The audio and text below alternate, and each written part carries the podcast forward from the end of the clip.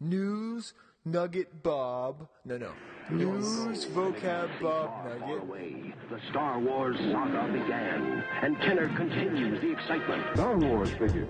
The Empire Strikes Back turn of the Jedi. Welcome to the Star Wars Collectors Archive podcast. It's the Cast. Your newest news on the oldest toys, from bubble bath to belt buckles, from 12 packs to 2 New packs. boss, alien bounty hunter. Of the, of the, of the, of the, of the Star Wars collection. Watch out, Black Vader! We bring the world of vintage Star Wars memorabilia alive with informative features and personal collecting stories. Offer expires December 31st, 1979. And R2D2 with stethoscope. The Supreme Master, the Emperor. Brought to you by the Star Wars Collectors Archive. The SWCA.com. With your hosts, Skye Payne Even Chewbacca, Chewbacca, Chewbacca. and Stephen B. Denley. In this month's Vintage Pod, we cover Angry Early Birds, French exhibitions, Celebration 6 wrap up, Vintage in the Clone Wars, and Collecting Club news. We learn about Australian POTFs, French absurdist advertising, and the amazingly unloved Fun Poncho. Our figure of the month is the Power Droid, the modern Prometheus, and a hot, hot, hot interview with How High's the Water Bob Steffey, who tells us what it means to collect the gonk. Market Watch features some insanely high priced three packs and Vlixuses. Vlixeyes. Mm, A lot of Vlix, Vlix figures. Finally, Skye interviews Jeff from Jeff's Collectibles Empire to talk about buying collections, collecting American production items, John Kellerman's masterwork, and why Skye is a snobby jerk.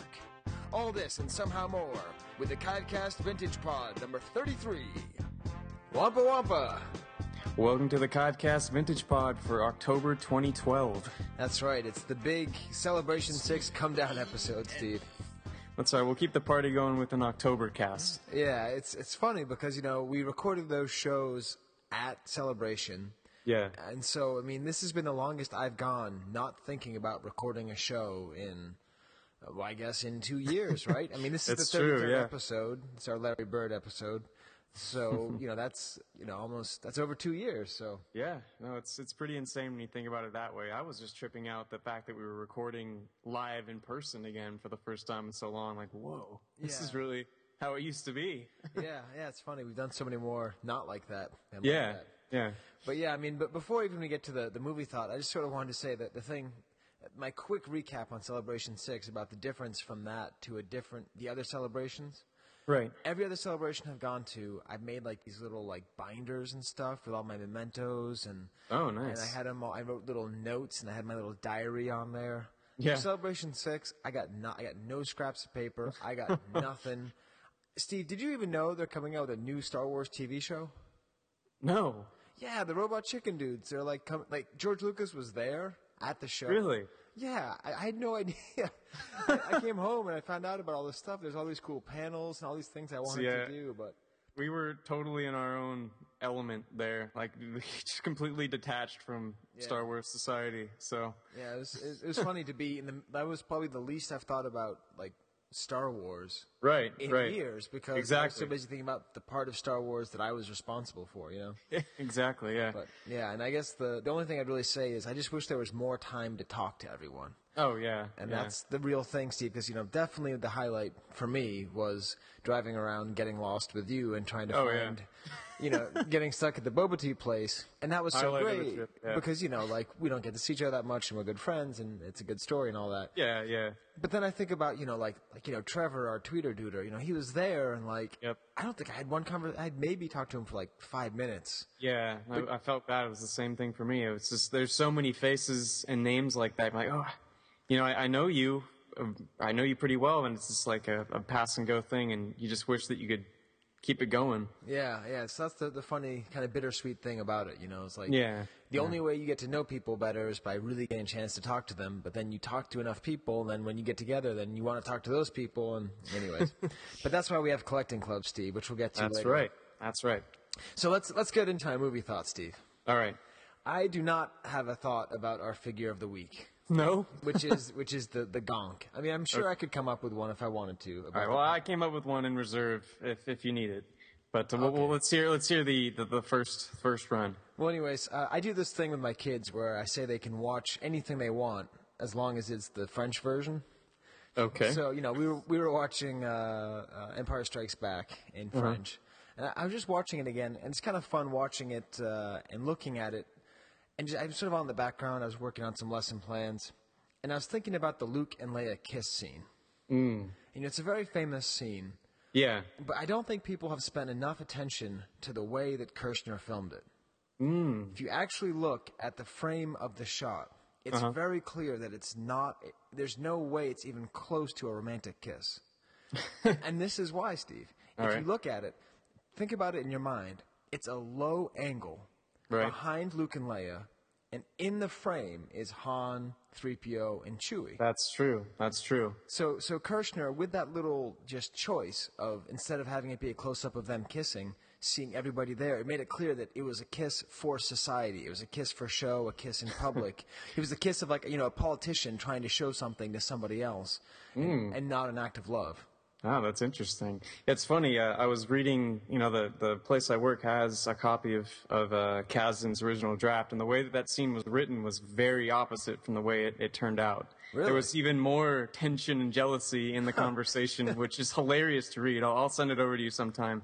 But uh, yeah, it's it's funny because you could just tell that in the middle of making that, obviously the dynamic was changing. So Right. Yeah, and just Yeah. because I remember as a kid thinking like, oh, does that mean they're in love? But I mean, if you just Right. look at it from a you know from a you know, mise en scène, you know. Uh, Yeah, yeah, I like. Hey, I like you bringing up the cinema studies terms. I haven't heard that in a while. Yeah, well, you know, I, I'm teaching a, a conversation uh, class based on cinema, but Nice. yeah. So I just uh, I that was sort of my, my movie thought from just watching Okay. the movie again. But Steve, we have to know what is your gonk thought, dude? This is a first, 33 episodes and Steve's first movie thought. Well, the reason I thought about it is uh, it ties more into the Halloween theme. I've been going to these screenings of the old Universal uh, monster classics, and I realized that the Power Droid is the Frankenstein of Star Wars. He's got these bolts on the side of his head, and he kind of just walks in, you know, weird stumbling form. And I imagine if he actually had arms, they'd just be stuck out straight in front of him. He's he's basically like the armless, you know, Frankenstein. He's, he's all about power, and Frankenstein is powered by electricity. So, you know, that was my random tying it into the month of October thought. Well, ma- maybe Lobar can put up a poll whose observation is better because you definitely win this month, Steve. I don't know. That's Yours is much more, uh, I don't know, uh, deep. Yeah, Mine's just like, oh. But yours is looks going like to lead to an awesome Photoshop of someone doing the Power Droid Frankenstein. You're so right because ever since Episode Three, you know, we think of Darth Vader as Frankenstein and you know the Right, right. of science and all that. Yeah, yeah. You're right. Power Droid Frankenstein. awesome, Steve. Well, let's uh, let's hit the news. Here's the news. Sounds good. It's Kenner's news. News from Kenner. Here's the news. Here's the news. It's Kenner's News. News from Kenner. Here's the news. Man, Steve. Not only was that like a good character thing from the movie, but tied into the month that it is. Just timing. Perfect timing. That's all it is. Yeah, just perfect timing. It's it's funny. See, I have to admit, when I was editing down the 30 second episode, yeah. you know, the the second uh, celebration one, I was Yeah. like, this is not our best work. oh, I felt bad. I mean, the stuff with Jason was good, but you know, I'm missing. I don't know what happened to all the. Oh man, I, yeah, I was I was bummed when, when we there was the technological malfunction, but uh, it's Yeah. it's crazy. I'm taking this digital preservation class, and it's all about the loss of, of files and what happens and how, and it's just something that is still unexplainable. It just happens, so it's it's scary. It's scary. So I'm glad that this month has already started off, and we're. I mean, we are just firing on all cylinders. It's Yeah, awesome. no, it feels good. Feels good. That's great. So there's actually been a fair amount of news that's Yeah, sort of yeah. vin- vintagey related. Definitely. And uh, Steve, I'm I'm going to start off with the one that I I just happen to think is the funniest. This ha- is classic. have Oh. you heard about the Angry Birds Star Wars thing? I'd seen some kind of little headline somewhere about Angry Birds and Star Wars. I think it might have been some ad through Facebook, but I'd not seen this, what you're about to describe here. Okay, so I mean, first of all, I, th- I believe, and someone can correct me if I'm wrong, but that someone made like a fan-made Angry Birds Star Wars thing, and that was actually the oh. basis of all this. Oh. Okay. I, I remember seeing the picture, and, and you know, I've I've done a little burden in my time, and I remember thinking, "Wow, that's awesome." And Yeah, that's yeah. exactly what it is. but they're selling toys as well. and so somebody from Hasbro, I guess, just came up with the idea of making an early bird Angry Bird package. Uh, It's a pretty good combination. and, and you'll see the picture on the show notes, and we'll put it up on the enhanced if you, if you don't go. Uh, what do I call classic? yeah, classic. Yeah, enhanced classic. and classic. So in, in, the, in the event you're listening to this enhanced, you'll see it, and uh, it's just it's great because they, they went they went so into the original early bird package style. Yeah. that they even have the strip of red covering up R2 Covering up R2. Yeah, it's great. And of course that makes me happy because my favorite bird of all the Angry Birds is that big giant one, and that's Chewy. So that, that's going to be, you know, in the museum at some point in the near future, I imagine. Yeah, at some point, although I'll also have all these other Angry Birds. I'll just give them to my kids. They'll, they'll Yeah, see, there's there's good there's good for all there, I think. Yeah, so that's kind of the, the, the first of the vintage in in pop culture news. Yeah, yeah. There's more. Yeah, there's there's more, and I want to get into this. Um, as you know, Steve, I, I like watching the, the Clone Wars. And uh, I know, and I, I'm still, I, I've you know come to the like conclusion. I'm just essentially five years behind in all television. So Okay. I'm, I'm just looping this in with that. It's not that I dislike it. I just haven't seen it. So right, right. So I just have to say one thing, Steve, and right. that is that they did this really lame thing where Okay. they took a character that we know, Steve. Mm. We know, we saw this character was cut in half, and they dare to bring this character back. oh no. I'm not talking about Darth Maul, Steve. He was cut in half and he was brought back. I'm talking about Snaggletooth. No way. That's right. They brought back the blue Snaggletooth. And uh, of course, I'm joking. I'm happy they brought it back. But I was trying to think of an angle. And I was like, well, he was cut in half and they're bringing him back. And everyone knows that Hey, Snaggletooth's not yeah. blue. But Yeah, uh, he's kind of a weak character, to be honest. I think he's like some kind of ship, shipyard attendant or something. Does he have a, a British voice, as all those Cantina actors probably would? No, it's kind of like a kind of like a goofy voice. Ah. Okay. But uh, but still, I think this opens up the possibility for a, a real uh, blue snaggletooth. So I mean, between like the the gentle giant blue snaggletooth, Right, and right. then- And he was also a Star Tot. that's right, yeah. And the they, they're they're pushing poor little red Snaggletooth out of the out of the picture. It's it's kind of sad. It's true. He's going to become the a guy. rarity. Yeah. Oh yeah. Anyways, we'll- we'll include a picture of that as well. Yeah. And it was just, once again, just both these things that are at the forefront of what Star Wars is right now. And in order to understand Star Wars, you have to understand vintage. It's that's absolutely right. Yeah. So uh, what you know, Steve? I can't, I, I can't talk about what's happening in France because no. I had this feeling that I should always be in France. You know, being a French teacher. So Yeah. like. I, I know I'm not going to be able to go there and see this, so I can't even talk about this because Oh, man, it that's- bugs that me so me- bad that I can't go. So tell me about it, Steve. Well, can you at least just pronounce the name of the museum for me? Because I don't want to even butcher that. Oh, uh, Musée des Arts Décoratifs. Okay, you thank go. you. Um, so it's in Paris, France. Uh, there's a toy gallery at, the, this museum that uh, it's basically the history of Star Wars toys for the last 35 years uh, from the collection of a very uh, big, you know, collector in the hobby, Arnaud. Uh, what's his last name? Uh, Grunberg. Yep. And uh, I mean, basically, this this exhibit has everything that any, especially vintage collector, would dream to see. Um, I mean, it's uh, prototypes from from the very beginning all the way through. Um, let's see, I'm trying to think. I, like I even thought I saw some like plaster cast or like uh, yeah. prototypes for those masks. I don't know if those are the masks that you have.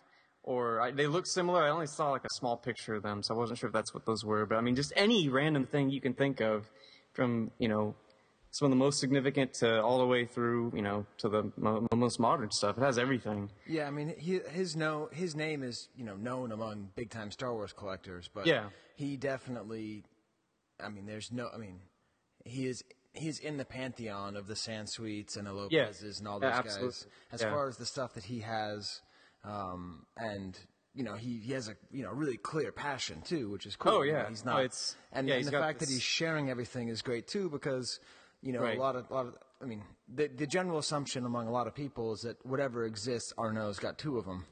Um, Right, but right. it's it's at least great to see him show a lot of it. I mean, even just in this one picture that I'll show here, you know, he's got the full lineup of unproduced ESB figures and Right, right. full line of Popies and uh, Yeah. unproduced micro stuff and Yeah, and I like, and he calls his company sciencefictionarchives.com, and it's it's meant to preserve and showcase, you know, stuff that he has, not just. I mean, I, there's no telling what else is there, but as far as sharing, this is pretty insane to, to just have at the general public's enjoyment. I mean, I, I I wish I could go. yeah, I mean, I'm at some point, you know, I'm I'm a, I go to France fairly frequently, and I'll definitely uh, try to get a in-place interview. My dream is to actually have a couple episodes of the Kivecast that'll be completely in French, Ooh. and then I'll also do an English version of the interview. But um, Okay. I like that. that's kinda I'll- my- I'll what- make that help. yeah, one of my uh, one of my future uh, future plans. So we'll definitely be, be revisiting the Arnaud collection. Hopefully, Yeah, talking again yeah. to Stefan, and of course our, our new best buddy Ollie, who's bringing us uh, pastis and chocolate cereals. Yeah. Absolutely. Which uh, we finished all the chocolate cereals. Steve, have you finished the pastis? yeah, I think that that didn't last throughout the uh, the weekend. Oh yeah. we had some help from some uh, some uh, fellow collectors, which was good because uh, I think we both yeah some Scandinavians and also uh, a man by the last name of Carell. He definitely helped me with uh, with some of mine. oh, that's good. uh, but yeah, no, that was that was a pretty uh, special gift. So thanks, Ollie. You, you made it for us. yeah, yeah, that, that was great. You know, she, uh, I mean, he, he brought us these these great things and the cereals. Brought a couple for my wife and then one for me, and of course, I ate all of mine before my family even knew about it. they were like, "What happened to that cereal?" I'm like, "Oh yeah, I ate that all week. Sorry." Oh, Uh, man. Here's yours. Will you share? But uh, well, I do the darn podcast, you know. right, right. And uh, also, speaking of people who were at the show and who were who are nice, I just wanted to sort of officially once again encourage people to listen to the Kentucky Escape podcast. Yeah, that's uh, Tim Hopkins, right? He's uh, yeah. he's in Kentucky. He's in Uh, Kentucky. He's a good guy. He's like he was actually a pretty big supporter of the Museum as well. Oh, and cool. I just realized in Celebration Six that the whole like rebranding of the Kivecast towards the Vintage Pod, like it's not. I don't. I definitely didn't mean to steal it from him. Yeah, It's very possible that I did one of those things where I saw it and then I just did it without knowing just it. in your yeah, it was implanted. or, or it's just a coincidence and it's the, at the same time, you know, how many people see a pod and then think, but I don't Yeah. know. Whatever it is, uh, he didn't seem to be too worried about it, but I feel bad about it. So, uh, anyways, I mean, fortunately, none of us are making any money off of these things, so we can't sue each other. but uh, definitely check out the Kentucky Escape Pod. Yeah. And uh, if you guys, you know, want us to knock it off, we can knock it off because I'm pretty sure you did it first, and uh, I just. I don't know, Steve. Do I worry too much about this or not enough? What do you think? Well, you, you worry a lot in general, but I, I think I think um, it's good that that uh, you and Tim talked about it. I'm, I'm sure things will be fine. do, do I worry too much, Steve? I mean, am I? I, I don't know. I I wouldn't say no. too you're, much you're, you're worrying. You're worrying too much about worrying right now. so Okay, let's so let's, just- let's pump the brakes and we'll, we'll, let's keep going with the news. Uh, it's good. Wow, you're, you're like playing the role of Lobart today. Oh man, I don't know what that means. Ugh. Oh, he's he's always the person who's telling me to move along. okay. Yeah, I've been trying to get a hold of Lobart. It's been hot. It's been probably over a year, right? I know he's been on the it's it's he's really we're, we're missing the Lobart uh, voice. We need him back. Yeah, we we do, but uh, he's a mysterious man. He's doing actually the, this uh, this evening. I went to a Cub Scouts meeting. And, Oh, uh, nice. He does tons of Boy Scout stuff too, so that keeps him pretty busy. Yeah. Because there's there's two kinds of dads at those things. There's the dads who run away, and there's the dads who hang around. And if you hang around, then like, oh, you're the new den leader. What? Here you go. What? so You just brought into the ring. yep, you're brought, brought into the ring. Uh, and also, I think that uh, Tommy Garvey. Yep, the uh, Hobby History Archive. Uh, that's a great section on the, the archive that he's, he's set up. He's uh, getting all the panels on there. Um, I don't know if they're all up yet. I think he's in, incrementally posting them as he uh, gets them up. But uh, yeah, for anyone who missed those panels, it's it's great. And uh, yeah, I, like I said before, probably in the last episode, I've still been too afraid to watch our panel from two years ago. Oh yeah, I haven't we- watched it. Yeah, n- n- neither of us have watched it. Everyone else will have to tell us how it is. Yeah, We'll have to like pull a Clockwork Orange on us to get us to watch yeah, it. Yeah, probably. But yeah, they've. Uh, it's just great to have all those panels up there. I mean, you know, I had to leave early. I didn't tell the story on the podcast, um, but I had to leave the show early because I was teaching the day after Celebration Six ended, Yeah, yeah. and there was that storm coming. Storm is just on the on the horizon. There's a yeah. storm coming, Annie. Storm's coming up, Annie. You better get home quick. You better get home quick. Storm's coming up, Annie. Here, you'll like it. and uh, and so I changed my ticket. And it turns out that I didn't have a seat. This whole Oh, thing. man. I barely got on the plane. But I missed the, the Nordic collectibles with Matthias. Oh yeah, I was I was super excited about that So, being uh, being a weird Nordic person. Yeah, so I, I, get- I get to I get to watch that now, and that's pretty Yeah. exciting. Cool. So and that was great because I got to say both Tommy and Matthias' name, so I get their Yep, drop. they're in. They're in. Um, although I did actually hear someone recently call Chris Georgoulias Chris Chelios. What? That's, he's for hockey fans. He's like a really famous hockey player. I think he played Okay. for. Uh, I think it was the Blackhawks for the long. Maybe defense. I think he was defense number seven. Anyway, someone can correct me. But I just love that they they confidently called Chris Georgoulias Chris Chelios. Oh, that's funny. I'll keep the identity uh, secret, but I thought that was pretty Okay. funny. Um, Steve, you never heard of Chris Chelios? No, I'm, I'm sorry, man. I'm not a hockey guy. I, I like the sport, but I just don't know the first thing about the players and, and who's who. You see, this is why I had to leave California. Whenever my students ask me, this is a true story, Steve. Uh oh. My students ask me, you know, do you like teaching in, in Santa Barbara more and Rochester more? And I say, you know, I like the weather in Santa Barbara. Yep, yep. That might be about it. I cannot stand having students who've never heard of Wayne Gretzky. Oh well, see, that's that's one thing. No, Steve, they never, none of my students had ever heard of Wayne Gretzky. I cannot Seriously? relate to human beings who do not know who Wayne. You don't have to like him. I'm not he- asking you to know, you know, Terry Sawchuk. Like you have to know something. the great one, man. He, he, All right, good, Steve. Well, at least you're Uh, you're justifying it. that that was my grandpa there. He he loved hockey and he loved Wayne Gretzky, so I at least knew who that who he was. Right. Yeah. And hey, we're we're making our Canadian fans happy, Yeah. so that's good. Some uh, I think Terry Sawchuk doesn't get too much mention on most Star Wars podcasts. Probably not. Uh, Steve, this does not count as news, but I can't No. help it. The there's a new Taco Bell thing. and, What? uh, have you seen the Taco Bell ads? No, not Um, not any not any recently. It's like this vaguely, like youngish, exotic, almost attractive, like chef who's like, if you want to make good food, you must make good food. And it's this whole idea that Taco Bell is not making, you know, rat poop garbage. And and they call it the cantina menu. And uh, Oh, I just mentioned it. Hey, hey. Any anything like that we can get. You, Yep. Sh- should I edit that out? See, that was a pretty bad. no, no, just leave it. It's it's good. Ah, that's good. Am I talking yeah. too fast? Nah. No, it's, it's it's peppy. It's good. Yeah. Good energy. And then Steve, we have collecting club news. Yes, we do. Um, you want to go first? Sure. Uh, so I'm very excited because you know we started the the California club. I don't know, three years ago, four years ago, Uh, it was it. Well, actually, four years ago. Yeah. and you know it's been pretty successful. And Yeah. ever since I've been in New York, I've thought, oh, you know, should I try to get something together? And uh, the podcast takes so much effort, and I don't have that much time, and all that. It's true. Yeah. And then uh, Tom Quinn, or Thomas Quinn, and Jetson, aka Jason, uh, just got it in their head to start the Empire State Star Wars Collectors Club. That's awesome. And so the next meeting is next Sunday, um, Cool. which I'm really excited about because this weekend was the uh, New York Comic Con. But Right, right. Did you end up going? I know I couldn't do Comic Con and Celebration, Oh, Yeah, yeah. and hopefully Celebration Europe in the same Right. in the same year. Yeah. Um, I mean, it, it hurt, but I couldn't Yeah. do it.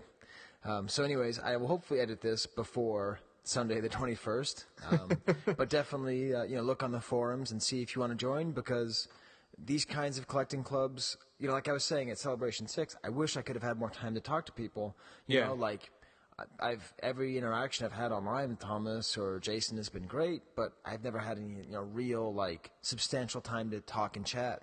Right. And it was just like the, that with the California Club. You know, like I knew who Phidias was, but I didn't really Yeah, have a chance yeah. to talk to him. And then there I was talking to him for three hours and, you know, eating wingdings. So It tends to be how things go when you start to hang out in person. It, it yeah, it's it's cool. It, it's a really good thing. yeah. So next during the November episode, I will have some audio from the first ever Empire Star Wars Club, Empire State Star Wars Collectors Club.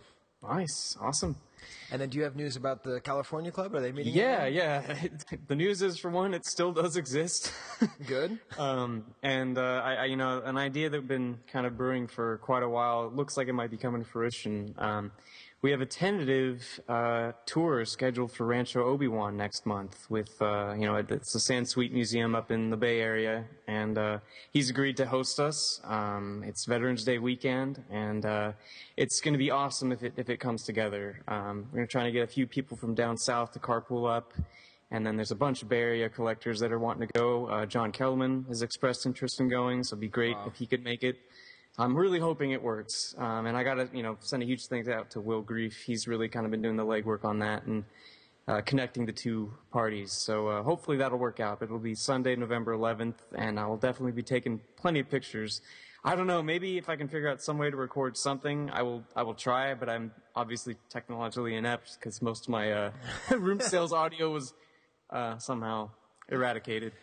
but yeah. Any, oh, anyway, uh, it's it's really exciting. I, I hope uh, hope it works out, and if not this time, then definitely sometime in the future. So yeah, well, yeah, that's, that's just awesome, Steve, and.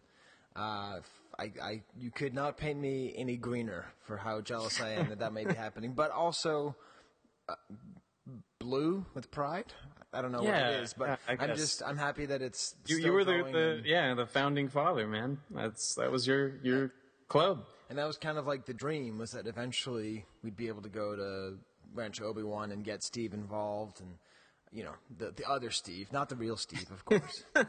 um, and, right. and eventually, you know, of course, tour the Lucasfilm and all that. And but these are all kind of ideas yeah. that uh, they've been brewing. But uh, that's great. So yeah.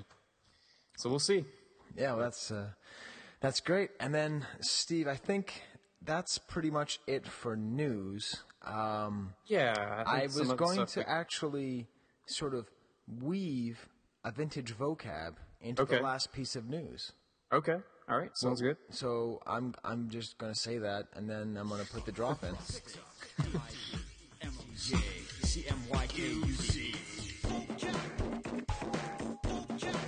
It's vintage.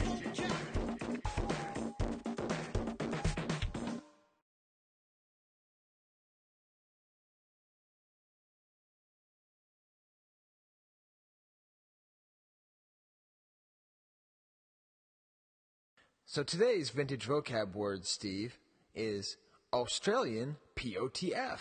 So at Celebration 6, uh, I just happened to take a look at the Gentle Giant line. Yeah. And, I mean, they just keep making these things. And part of me just is really kicking myself for not buying them because. Yeah, yeah. every time I see one, I'm reminded of the fact that they are just a pure celebration of the Kenner sculpt. You know? Yeah. I basically, mean, yeah all the beauty of a Kenner sculpt is right there. You can see the simplicity, the the effectiveness of the design. You know that you know now Hasbro has to do all this articulation, all these paint jobs. But they don't actually get at the essence of the figure. Here you see the giant figures. And I happen to see at Celebration 6 one of my absolute favorites from oh, when oh, yeah. I was a kid, the Gamorrean Guard. Yeah, this thing is, is just sweet. and the thing is just really sweet. Um, and actually, I have a sad, sad piece of news, Steve. The Uh-oh. last of my Return of the Jedi cups broke. Oh so, no! Yep. So all all of them have broken, even oh, the no. Guard and the weird bondage Leia thing. Oh, so. bummer. We're gonna have to get you a replacement set pronto. I Yeah. think. I think it's necessary. It, it is. But anyway, so I was looking at it and I noticed something really cool about it. They're Mm-hmm. not releasing it on Return of the Jedi card back. They're releasing Right. it on a Power of the Force card back. With a giant coin. right, with a giant coin. But Yeah. that made me think, you know, this is a good opportunity because they're doing something. This isn't a vinyl cape Jawa. Nope. This isn't a blue snaggletooth. This isn't something where every run of the mill Star Wars collectors knows why it's special. But Right. this is a really special idea and a really special thing that Gentle Giant does that that Right. portrays a sincere comprehension of the vintage market. So, what what does it mean, Steve? What does a Power of the Force Gamorrean Guard mean? Well, essentially, there was a couple of Power of the Force figures that were only released in Australia, and uh, the Gamorrean Guard happens to be one of them, which means this is just honing in on a, a true international rarity, which I think is awesome. Right, and there was you know the AT-AT driver, Right. and there was Nikto. Nikto, right. And they were both with Warok coins, so it's Right. neat they have the Gamorrean Guard with its actual coin. The actual coin, right, right. And I mean, so what an obscure rarity to to, to highlight. And yeah, uh, no, it's it's great. yeah, and it's and I read somewhere too that because of the humidity in Australia, it's Mm-hmm. really hard to find them with a clear bubble. Yeah, it makes sense. It makes Um, sense, but I don't know. I mean, It's it's they're also Return of the Jedi era figures. yeah, no, that scale. that's that's true. I kind of you kind of have to keep in mind that, that that's yeah, it's exactly what they are. And, Um, and the other problem too is that because they have the horns, at least Nikto and Gamorrean Guard, they often break through the bubble, right, right. which I think is very, very poetic.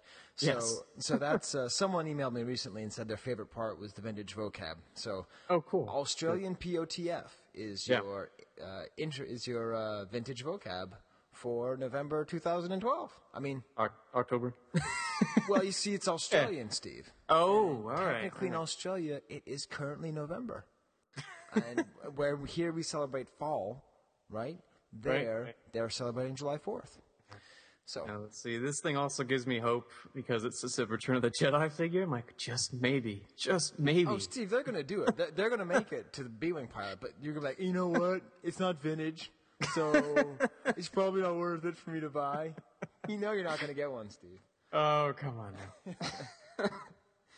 Oh man. Well, speaking of great focuses, uh, of great Yeah. foci based on rather uh, silly characters, um, I think we should call Bob, Steve. Yeah, let's let's give Bob a ring. All right, so we're going to call one of one of the great uh, Power Droid collectors. Of course, there's also the the, the cineast uh, who's making the uh, Brian, who's making the Plastic Galaxy movie. Yep, that's Um, right. But we've already talked to him. We're going to talk to him more when the movie gets on. But we want to talk to Bob, who's not only a Power Droid collector, but is in many ways kind of a, a Power Droid himself. So uh, why let's don't get we- into that. Why don't we give him a call? All right.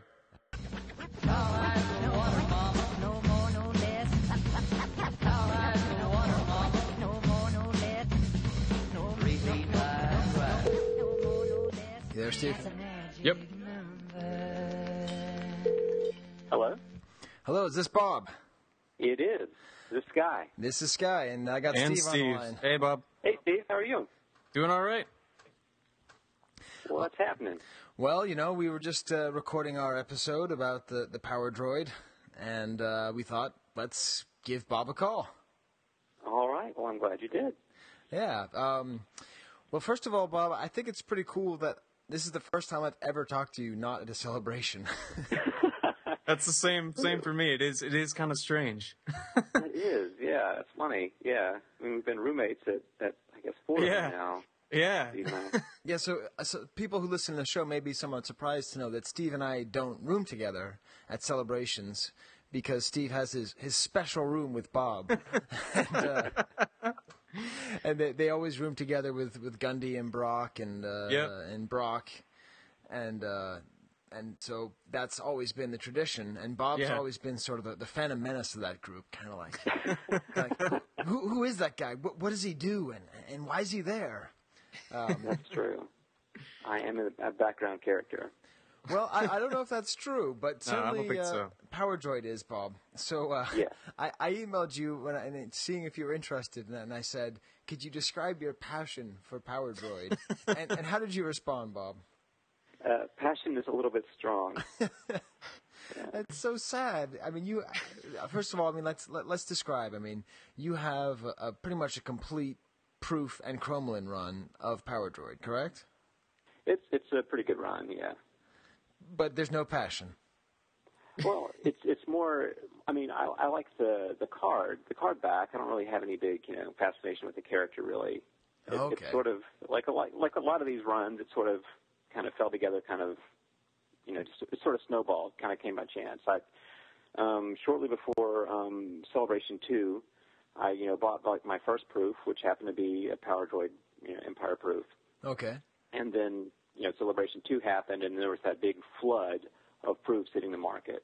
Right. And they were, you know, the prices are pretty good too. So I was, you know, say, hey, I got this one, this Empire thing. I'll get something to go with it, and then wound up getting from Dan Flaherty the Star Wars one. Okay. And then, well, I've got those two. I should get some others. And I asked him, hey, do you have any others?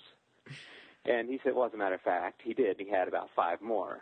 So Oh, I got a bunch of Empire ones and a and a Jedi one from him, and then it just kind of got, you know, worse from there. Right. wow. So then so it was sort of like that random one that you just happened to get. Did you get that one off of off of a friend or a show or eBay? No, it was just an eBay thing. I think it was just it just one. It's like, oh, that looks kind of cool, and it wasn't very expensive, and it had, you know, it was and it was you know a, an Empire card, and it looked nice. Right. And then it's just like, well, I get the other one to go with it, and then this other one to go with it, and then next thing you know, you've got Star Wars through Power of the Force. Well, I I remember the first time I saw your, your picture on Rebel Scum of of the whole lineup, and I think a lot of people had a similar feeling where they all just said, "That's a really nice looking card Yeah. back." It is. It's got good colors, and especially without the the figure in there, kind of cluttering things up. It, it looks nice. It looks really good. Yeah, it has. I guess it's just the the purple, right? We don't think of purple as being a very Star Warsy color. Um, but I, I've actually, have we, where is the original f- Im- image from? Does anyone know the original Power Droid image where they took that from? I'm That's a good sure, question. no. I'm not sure. Um, Because it doesn't look like it's on the sandcrawler, right? No, it's just it's well, it's so hard to tell. There's so much airbrushing on that one. Right. Yeah. It, it's you know that's which is a lot of where the color comes from too. I mean, it's it's got that weird sort of glow coming out of the side of it, with kind of red and blue lights. It's it's it's heavy on the airbrushing. Right. Now, did, did you play with Power Droid a lot when you were a kid, or do you have any attachment to it beyond just having a bunch of the toys? It's it's kind of funny. Um, anytime I think about you know, okay, the Power Droid, I know I had them because I have I still have my my childhood one and most of my other childhood toys, you know, the Star Wars ones anyway. But um, anytime I picture it, I picture it in the space case that the, that all my figures lived in. I don't picture it like running around the Death Star or doing anything interesting. It's like I picture it in the case. I know just what it in the safely case. safely tucked away. Exactly. Just like, well, what are you going to do with this thing? No, that's great. So you, so even in your childhood nostalgia, it's it's just kind of a a, a background. Uh, it's just a spare battery, uh, essentially. That's right. It's in there just in case somebody needs it. Now, is it is it just a, a pre-production run, or do you also try to put together uh, production figures as well? I've got um, some production stuff, um, you know, a fair amount of the U.S. ones and some foreign ones because again, it's just the, the cardback looks cool. The the Meccano one looks really good. It's just one of the square ones, so I like that one a lot. Oh, and I've yeah, that's a Palitoy beautiful. Toy one and uh, a German one, which isn't terribly impressive looking. It just doesn't have any logo or anything on the front. Oh, right. No, actually, I'm now getting the pictures. Hey, this is sweet. Have you shown these before? Um, I don't know. I don't. I don't know. Yeah, they're they're really nice. I love. Is there some kind of translation on the Power Droid in French? I don't think I've ever seen the Power Droid square card before. Nothing exciting. No, it just says Power Droid. Oh, okay. Huh, that's interesting. Like of all It's of them, universal. Yeah, ex- exactly. uh, it's easy to read. Wow. Yeah. No, that's uh, yeah, that's a great looking run. Now, do you think that uh, Power Droid is cooler than a B-wing pilot? I don't know. The B-wing pilot's a little more versatile because you could do like Steve. He could be your Luke X-wing. Right. Power Droid doesn't really stand in for anybody else very well. Right. But he does go click. That's true. Yeah, That's he's what got a a lot of people say that. I was like, oh, I loved him because his legs clicked. Yeah. And and still Yeah. to this day, as I often talk about, of all the vintage figures, that's the one my kids like the most because of the clicky. Yeah. Yeah, that's just. But you're right. It's never translated in Italian or in French. Hmm. That is really weird. Yeah. Yeah. That's funny. Oh yeah, the Italian one too, which was kind of cool. I like that one too. The logo on it. Yeah, yeah, no, that's great. And of course, you sponsored the the uh, the the, The Star tot. tot. Yeah, yeah. That's right. And some people say that was the the best tot of all. Steve, you're you're a you're a neutral. d- d- do you think I was one best of my favorites. Clearly, like it's it's. I mean, I really loved all the the way the droids turned out. Honestly, um, uh, the droids and the aliens and the power droid in particular. I I was so stoked uh, when Bob gave me one. I was like, oh, this is great. So Yeah, uh, that, it's, it, it was a good really choice. Well. And it looks a lot like the the Kenner figure too, which is really Yeah, cool. Yeah. it it translates into that medium just just right. I think. Yep. I'm that's going to awesome. add add some some insult to the to the Power Droid injury by saying that it wasn't even my first choice. Oh my god. Oh, that was my next question. How how how did it fall on on Bob to get the power droid? What, was- what was your first choice? The first choice was Luke X-wing, but that, Uh. was, that was a pretty popular one. So, So- okay. but that was it was my second choice though. Well, do you also have a Luke X-wing run going, or Are there other I've hidden got- things about Bob that we don't know? I've got um, kind of a uh, snow speeder thing going, so Oh, that's right. that kind Yep, of falls yep. into that a little bit. Yeah, okay. So I knew about the snow speeder, but I didn't know that the uh, the kind of the Luke X-wing kind of got got wrapped in there. So that that makes sense. But I, I got to tell you, the the Power Droid is a cooler Star Tot. It is. I think. I think so. Yeah, I that's think awesome. it turned out really well. Well, Steve, what do you think? Think we should uh, should burst into the, uh, the Bob Steffey lightning round? Yeah, why not? Oh my. All right, Steve. Uh, let's see. Let's ask him first. So, is there what's the sort of one item that you're looking for in your collection? What what is your holy grail at the moment? Because we we're hoping to help collectors and have people listen in our vast audience, and they'll be able to contact you right away. So, wh- what's the one thing you're hoping for? Well, I think you know the the one thing that, that will never actually happen probably is the um, is that little weird prototype from the German catalog. Oh, right. Yeah. That uh, that's I don't think that thing is even known to exist, along with most of the, the rest of the stuff in that picture. But um, I don't know. There's a there's a, a Star Wars Cromulin which is out there, and, and but it's it's it's pretty pricey. So I don't. But that I think right now probably of this thing that, that are actually attainable, if you want to spend the money, that's probably the thing. Right. So you know where it is, and you could potentially get it, but you're not willing to pay the price. Yeah, it's pretty pricey. Yeah. Yeah, well, especially too. I think if you were one of the the lucky SOBs at the Celebration Two sale, you're like, oh, all this stuff is cheap. It shouldn't be expensive. yeah. Yeah, I was looking back through some through some emails since I knew we were going to be talking about this, just to see how cheap some of those early ones were that I got, you know, about ten years ago, and it's it's just the prices are just jaw jaw droppingly low. W- would you like to share, or is it a, a, a, a well, I mean, I got several of them in a lot for less than two hundred dollars Wow. Wow. of the sort of the more common ones, but you know that just doesn't happen anymore. No, You're not going to get five of them for 180 bucks. No, no. Yeah. That's just that's ridiculous. Wow. Yeah, well, that's it's really interesting. You know, I think we've talked about it a fair amount, but that a lot of the a lot of the you know old school collectors like Bob just can't see paying these kinds of prices for 2D stuff because there was a time where it was so cheap. Um, Right. Yeah. Wow. Five five proofs for 180 dollars. Even Power Droid, Steve. That's uh, Even Power Droid. Man. Yeah. Uh, and and let, of course, even then, the the like the power of the force and the you know the chromolins and that kind of thing were more, but yeah, but just some of your more common cards were, were just so cheap. yeah. Well, yeah. I, I remember I got a 21 back Power Droid proof. Just one of them was 180, and I thought I was paying a lot then, but I probably couldn't get it for that much now. So Oh, man. yeah, that's funny.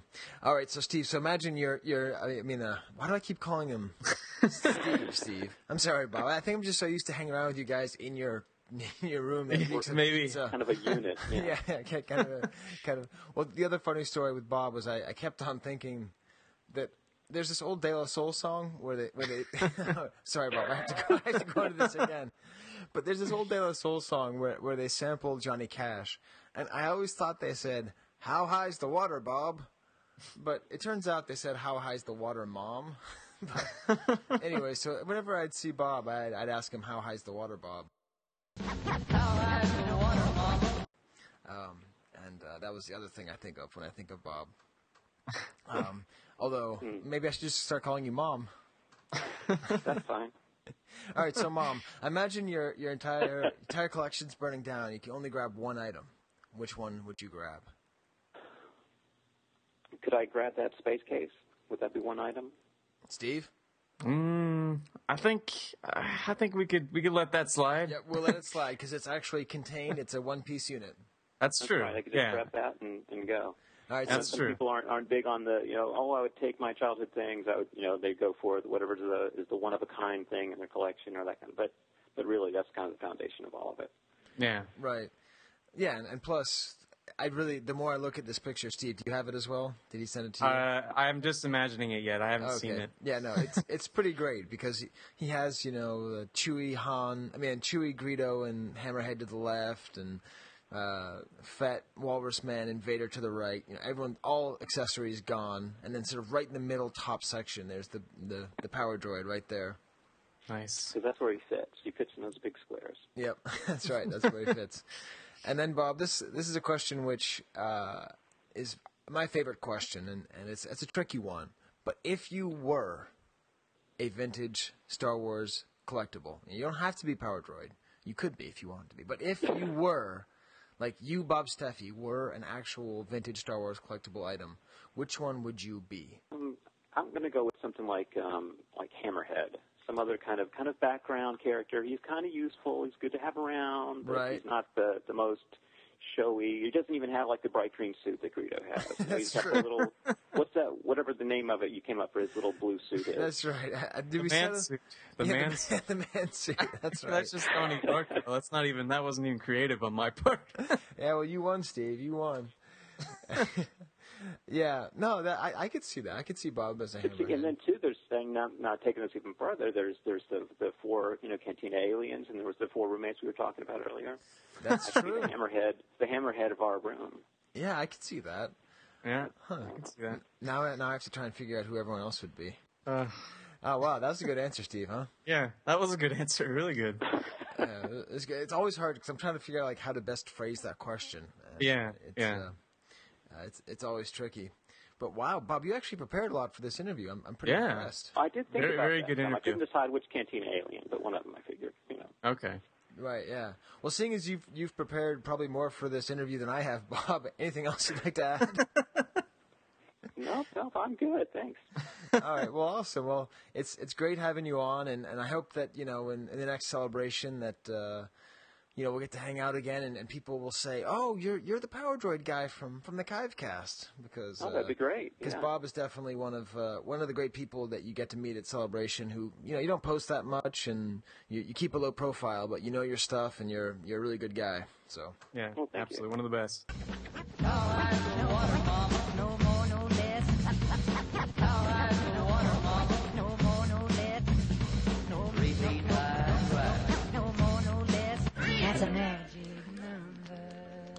All right. Well, that was uh, awesome talking to to Bob. But what say we get to the nugget? Alrighty. Tis a nugget from the archive. Tis a nugget Oh my god, they're gorgeous. from the archive. Oh my god, they're All right, Steve. Well, uh, before we we uh, put in the Bob interview, I actually kind of had this idea of having it flow seamlessly. Because remember how I was talking about you know something Australian with the Australian vintage vocab, Yeah, yeah. and then uh, I just learned recently that nugget is an Australian word. Really? Yeah, I- a nug was like a word for like a, a lump or something in England, and okay. I guess when the people in Australia started talking, they used the word nugget. That's interesting. So, uh, not really, but you know, yeah, did, did not know that. yeah, that's more of a did not know that. Not a that's interesting. that piece of information was not in my head previously. Thank you. Nope. Yeah, yeah, Um, pretty much. But anyway, Steve, you, you, you found the nuggets, so tell me uh, what you unearthed from the right. archive. All right. So basically, I kind of was building off the the Frankenstein theme here with uh, a piece from the unproduced 1985-86 line extension. Um, and so what you had, we've we've talked about some of these figures before, but you have these kit bashed figures uh, with a lot of weaponry and, and badassness that Yeah. uh, that didn't come to fruition. And this one that we chose this month, it's it's got some Power Droid in it, but It's not- hard to find the power. Droid. Yeah, it's hard to find. Yeah, it's it's it's interesting. But he's got this is a Imperial Attack Droid C, by the way. That that is his name. Um, Oh, an IADC. Yeah, that's that's right, exactly. um, and so it was the last of three other droids. So look up A and B for sure if if you want, want uh, more of this kind of thing. But uh, he's he's a, a kit bash droid with power droid legs. Looks like the core of an FX7, and then six rockets. Uh, Four little bomb things, maybe more rockets, and a nice big gun on his head. Yeah. So uh, I, I I think of it as a monster in many ways. I mean, Right. it's it's put together from many droids, but it's also something that would just destroy you, which is not something that the power droid in his original state I could ever imagine doing. No, I mean, Unless you know, you know, went near a, a puddle of water with him or something, and it Right, just an exactly. accident. I don't know. I've always uh, kind of pictured the power droid as kind of like bringing me a Mountain Dew or something. You know? Yeah, yeah, yeah. Here He'd, he'd you be, go. yeah, Here you go. Yeah, or you this just pop is- out a beer from it from his belly, you know. Yeah, Now th- this thing is also. I guess it's the Power Droid legs. Is that right? Mm-hmm. Yeah, it's. Yeah. I mean, first of all, the the unproduced the line extension that is a well we can go to every episode, Oh, yeah. and it just and I- never yeah. dries up. Exactly. I try and sprinkle them in every now and then because I'm just drawn to them naturally. I'm like, oh, we Yeah. got to talk about this. I'm like, oh, wait, I'll wait a little while and we'll pull another one up. But yeah, this is I think if these actually existed in collections and not just in pictures, Right, pe- we talk about them as much as we should. yeah. But just there's something about it that's so consternating that you can't have them. But the other thing I was thinking, this looks like Japanese. True, true. He does have a Japanese robot feel to him. You know how they like like they put all the you know they gave uh, C-3PO the abs of steel, you know, with Right, right, six rockets shooting out of his stomach. Exactly. Yeah. It's it's in that same vein for sure. Wow, that that's awesome, Steve. That is definitely a nugget. Uh, and let's uh, let's say give a word to our sponsor. Um, it's actually a, a print sponsor this this uh, this month, Okay. and uh, Miro Meccano, uh, the French company, is actually going to be releasing the Empire Strikes Back figures. Ah, we're on the verge right now. Yep, uh, l'Empire contre-attaque, and uh, it's it's pretty cool because they've released these commercials in this magazine called Pif Gadget, uh, which is kind of like kind of like the Mickey Mouse Club magazine, sort of meets Boys Life, kind of mixed Okay. in with like um, comic book. It's sort of like a general boys magazine. Okay. And uh, they're doing this cool thing where they're showing all of the figures in play situations In action. in action. and uh, so one of them uh, reads as follows Hammerhead, Walrus-Man, Greedo vont réduire à néant les espoirs de Luke. Mais tu n'es pas joué. À suivre. Which uh, basically means Hammerhead, Walrus-Man, Greedo are going to reduce, are going to completely annihilate Luke's hopes. Which, first of all, just you gotta love the French, right? Oh man. Yeah. Réduire à néant. I mean, if you studied Sartre, right? You know, he talks about the. Okay, I better stop. See, this is where. Don't don't don't end that with right. Just say if you ever studied so and so. right. so, anyways, they they talk a lot about uh, French philosophers talk about how we come from nothingness. You know, being in nothingness, and nothingness is néant. So it's it's not just that he's going to kill Luke's hopes, but he's going to reduce Luke's hopes to nothingness. to existential nothingness. Oh, that's perfect. Uh, and then it says, you know, but it's not over. And it features this great picture. And this, um, Paul, our, our great friend uh, uh, from TIG, who's sort of our liaison with the Imperial Gunnery, he suggested this for the TIG oddball items. oh, good deal. Um, good so I'm deal. done Good pretending choice. like it's actually our advertisement. And there's a whole bunch to, to select. And I, Oh, coll- I collect these on the side. They're not that hard to find. oh, cool. But it's just great because Miro Meccano just said, "We're gonna do it." I mean, Kenner, whatever. We're just come up come up with our own advertising campaign. They did a lot of really inventive things, and here you have Luke and all the Cantina aliens, C-3PO and R2D2, in like the trash compactor. Yeah, it looks like the trash compactor. And Luke is really sticking his lightsaber in a place it does not belong. Let's just say he's Greedo. fighting back from you know he doesn't want his uh, hopes to be turned to nothingness. Yeah, he's, he's really fighting fighting back. We just say the, the lightsaber is going towards a state of nothingness. Um, and, and one of my favorite things that Paul said is that it looks as though C-3PO is drunk. It, And he yeah he really does look like he's in rough shape. I don't know how he did it, but C-3PO does look like like one of those drunken homeless dudes who like Yeah. who doesn't look comfortable sitting down but can't Right. stand up either. You Yeah, know? yeah, they're they're stuck in that in between. Yeah. Uh, oh man. And then in the background, uh, you know, you got Snaggletooth, the good red Snaggletooth, and Mm-hmm. he's got this that that weird crooked smile. He just seems Yeah. to be enjoying the whole thing. You know, He, yeah, he's watching. he's definitely enjoying it. Uh, I, and I can't tell if Hammerhead's like consoling Luke or trying to restrain him. no, no, he's he's trying to reduce his hopes to a state of Yeah. nothingness. so yeah, that's uh, Oh, that's great. Maybe Oh. I'll show some more of those in the future Yeah, no, definitely. because uh, they just they had it right. You know, that's the vintage Yeah. spirit. That's the the pre Photoshop, pre unification of the line and uh, unity of Creativity, brand marketing. Yep, Yeah. good, good old Greedo getting a proctoral exam from Luke. You can't you can't beat it. Uh, and so with that, uh, let's go to our unloved item.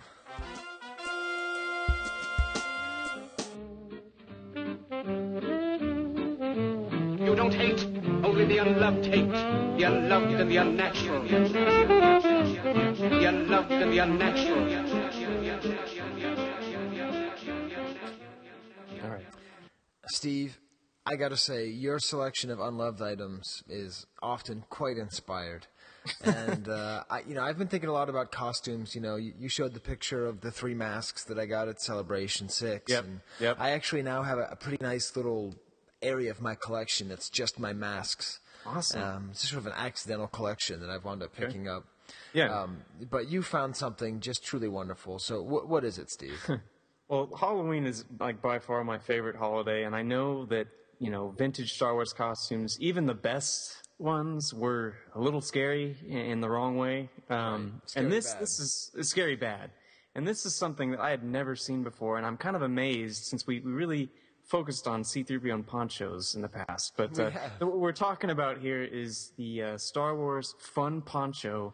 Uh, with mask and hood from Ben Cooper. It came out, I think, I think 77 or 78, and uh, and it just says C-3PO Golden Robot, and it's got this just creepy picture of this child in a yellow poncho with not even not even a full faced C-3PO mask. It looks more like a Zorro mask that's been Right. transformed into a 3PO face, and uh, it's just so wrong in so many ways. I mean, it seems like this the ultimate uh, cop out. Like if I was a kid, you know, at the store saying, "I want to be C-3PO for Halloween," and this was probably going to be like a good couple bucks cheaper than the real C-3PO costume. My Right. parents were like, "Well, hey, you know, it's C-3PO. This works."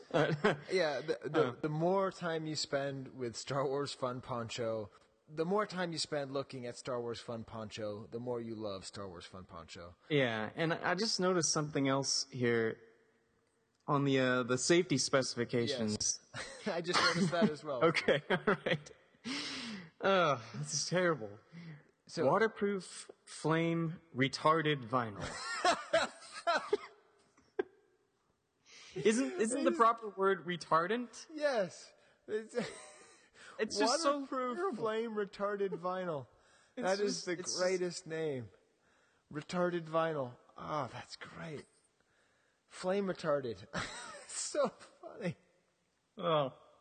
And, and and that's not all. Okay, they've also got the weird generic planet that's supposed Right. to look like Saturn, but whoever Yeah. it was, it doesn't look like a ring. It just looks like No. a piece of ribbon around a circle. ribbon. Yeah, it's a ribbon. Uh, the fact that they call him Golden Robot is also funny That's because his uh, surname or subtitle. because presumably you know you'd be sitting there like I really want a Halloween costume. What is this C3PO? Oh, it's a golden robot. Did not know that. This looks like a. Fu- is this a fun? It is a fun poncho. it's a fun poncho, absolutely. And then the other thing, Steve, is if you look at this, I mean, I cannot wait to get one of these. Um, you know, because we've actually talked about this, Steve. Um, Uh-huh. But we are starting for Celebration 7 our own branch of the 501st Legion, right? Oh, right, that's right. Yeah. And uh, it may not be officially, you know, tied in with them because those guys do lots of great work and they're serious and we're goofballs. But it's all based on vintage themed costuming. Right. Um, so we're going to have battle ponchos and you know blue snaggletooths and all that kind of fun stuff. Yeah, Uh, and this is definitely going in the Star Wars fun poncho. and there's something that's so creepy about the face, and I realize what it is. Steve. Yeah. Uh-huh. This kid looks like E.T.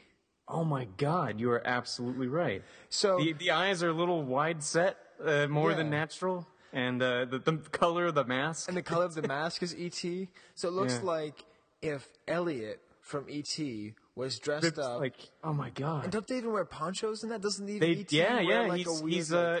yeah, that isn't that what he's like wearing when he's riding him to safety or whatever? Yeah, and he's like trick or treating, right? And he's all covered Yeah. up in the. Right. So Oh, this is so bizarre we have a lot of Photoshop work out there for Jared or whoever has enough time to do this kind of stuff. We have to do the, the Power Droid uh, Gonk, and we have to do a comparison of the Star Wars Fun Poncho uh, with with ET and Elliott because it's Oh, all there. It's totally there. You're you're totally right, man. That's crazy.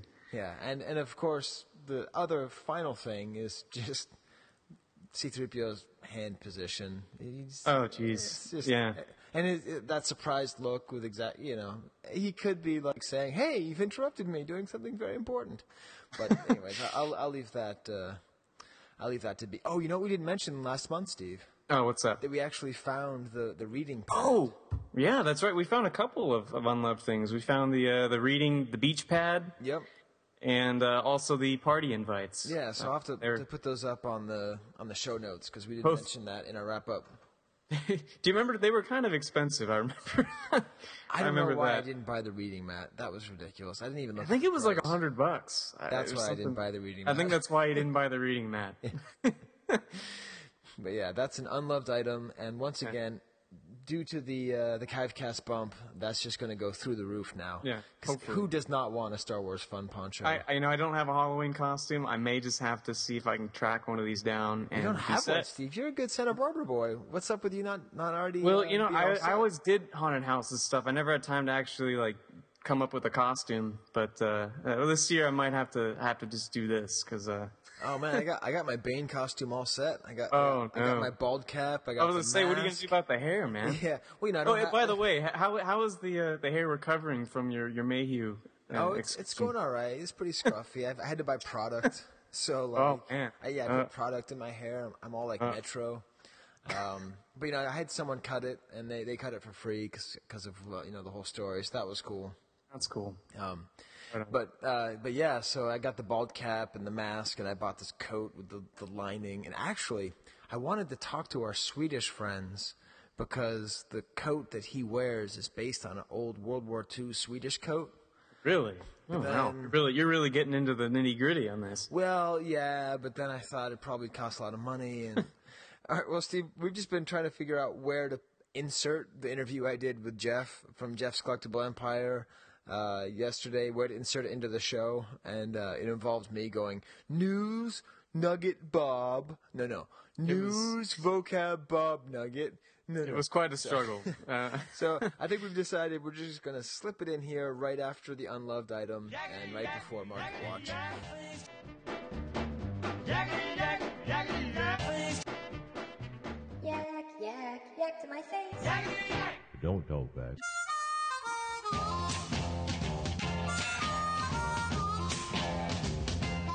So I'm here with Jeff, and uh, you know he regged uh, on Rebel Scum back in 2006. Uh, I've known him. I've known about him for about six years, and yet Jeff, I don't think we've ever talked, have we? No, this, this would definitely be the first time. Right, and so I started to think recently, you know, why is that? And and I realized, you know, it's we collect in different ways. And frankly, Jeff, I've been kind of a jerk and kind of a snob. Uh, I know that you liked AFA, and I didn't like that. Uh, you know, I knew that you used brokers, or at least I thought you did, and I didn't like that. And I just didn't like, you know, you came from nowhere, or I thought, and then you seemed to have everything. But uh, I just I don't like being a jerk. I don't like being a snob. And I realized, you know, my decisions, my all my thoughts were based on assumptions. And even if they weren't, who made me a judge or anyone a judge on what's good or bad? Uh, so Steve and I, with this show, we want this to be for all vintage collectors, uh, even if we collect differently. So I want to officially apologize for my snobbiness and try to get to know Jeff better and share with our audience better because you're clearly knowledgeable. You, you have a jaw-dropping collection, which no one debates, and your passion is pretty clear. So why don't we start, Jeff, with the simplest question. Why do you collect vintage Star Wars? Well, it basically goes back to my childhood. Uh, I was born in born in 1975, so you know I, I I didn't have anything other than 70s and 80s toys, and mainly Star Wars were the first type of action figures that I ever had as a kid. Right.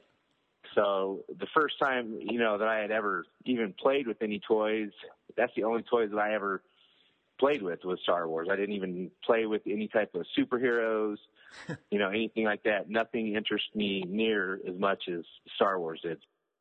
The, the way that I was, you know, I think a lot of people were introduced to you was this sort of massive thread you put up in 2007. And uh, it's kind of grown over the years and has pictures of, is that you when you were a kid playing with your figures at Christmas?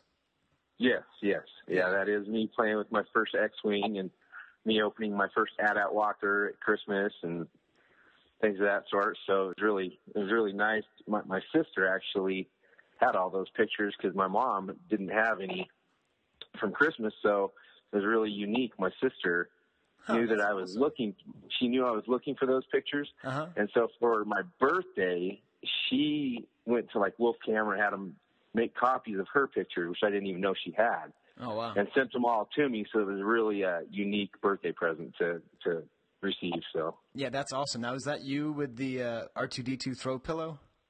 oh yeah, Ah, now that right there is just that's the best picture. I'll put up a show link so everyone can see it. But I've never even seen that. looks like it's one of those uh, like latch hook kits or something. other. looks like someone made it Right. for you, right? yeah. My sister did make it for me. That's Oh, why she had the picture. So she had made that for me for my birthday. I think it was.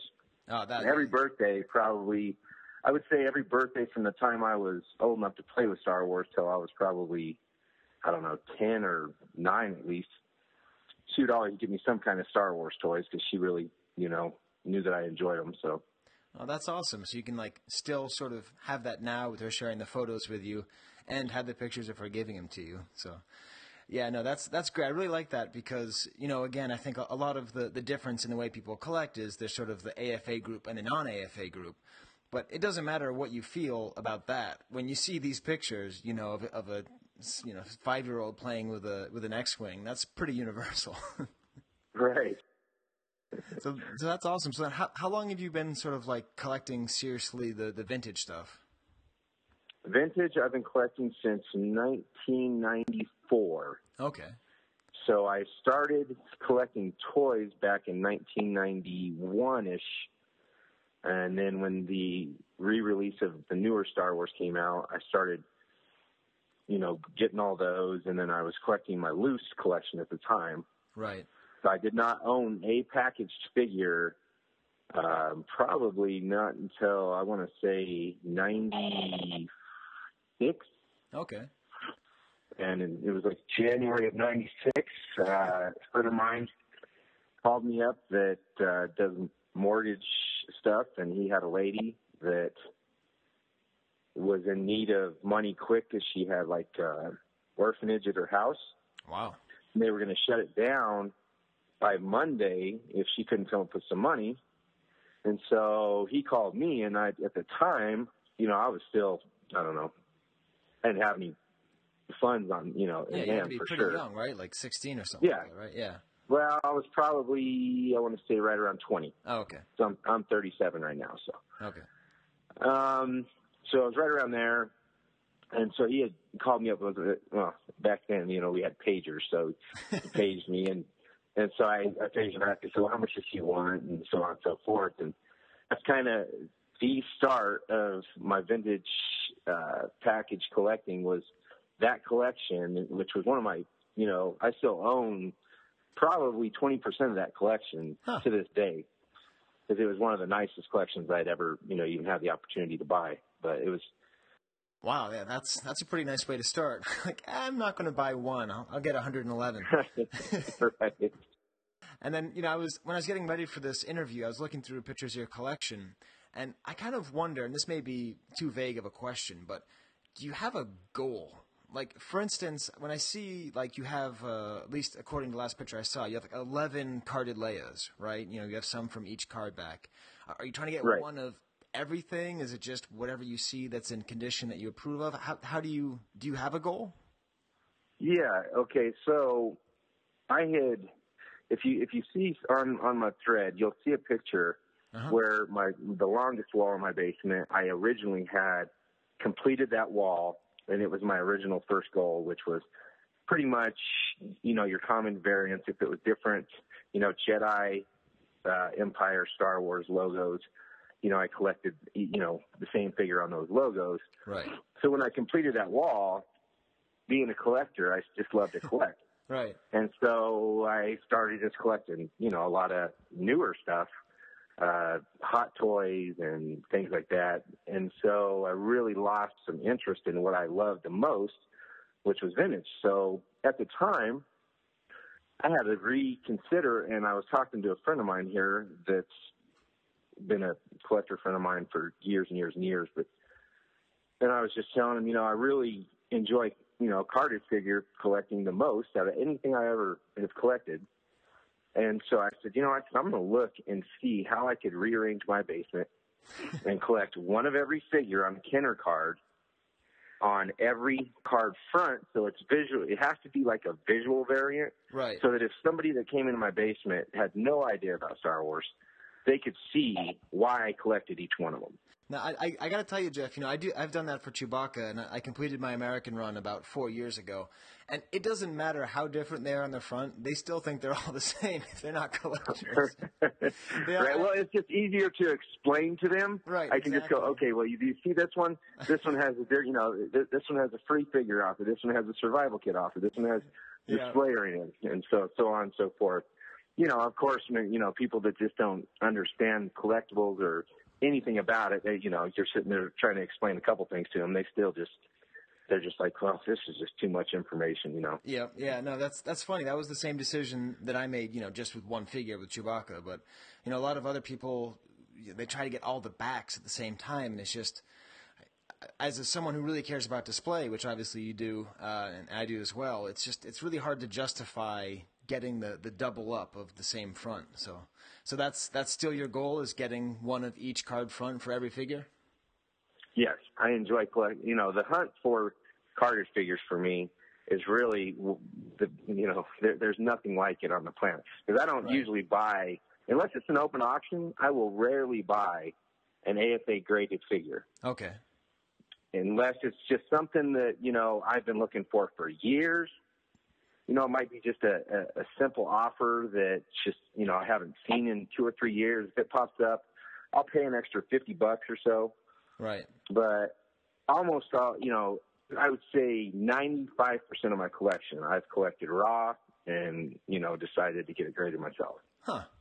Yeah, no, I think that's interesting because usually with with AFA collectors, I think people who don't collect AFA assume that a lot of them, especially if they're perceived as big spenders, just sort of say, you know, they just ask Derby to go out and find an uh, 85, and he goes out and finds an 85, and then and then buys one. Um, Right. So that, that's interesting That- to know that it's uh, a different way. That's what, that, that, that's what the most fun is for me is, Right. you know, it, it is very difficult to, I've actually had one of the best years finding collections this year, raw collections in the last, I, I would say over the last eight years, this uh-huh. year has been the best year for finding amazing packaged Star Wars collections over the whole year. It's just been unbelievable. And so then, in, in your terminology, you call it raw if they're not graded. I kind of like that. So like, and then Yeah, when they're yeah, so then they're slabbed, or you call them cooked, or you just call them graded. Uh, we just put them in carbonate, you know. Okay. I always try to make it kind of fun when people always get kind of, you know, so many people get very offended by the, the AFA thing. And yeah, yeah. I'm not, you know, I don't want to rage their fire. So I just try to go along with it. And sometimes they're like, you know, why do you want to put them in a, you know, coffin? So then I'll call them coffins and, Right. you know, things of that sort, just to try to, you know, because I don't want a separation. And I've never wanted a separation between a collector that doesn't collect AFA items and then a collector who does. You know, I mean, my best friend that's one of the largest toy collectors of everything but Star Wars in the world Uh-huh. doesn't have a thing that's graded, and he appreciates mine, and I appreciate his just as much. Yeah, no, I I think that that's hopefully where the hobby would go in the future. I, I think what happened was, you know, people just got angry that things started costing more, and then there was this whole question of, you know, authentication, and you know, so people who spent their whole life learning the difference between a, a repro, a repro, and a real double telescoping lightsaber, all of a sudden were getting mad that you couldn't buy one that wasn't authenticated, even though they could authenticate it themselves, and I, I- don't know. I, I think it's it's. I mean, we've talked about it a lot on the show, um, but it it is. Uh, I do think there needs to be more civil discussion about it. You know, a little bit less like passion, because obviously it's just toys, but also it's just a different way of collecting. Um, I mean, Sure. do, you, do you like?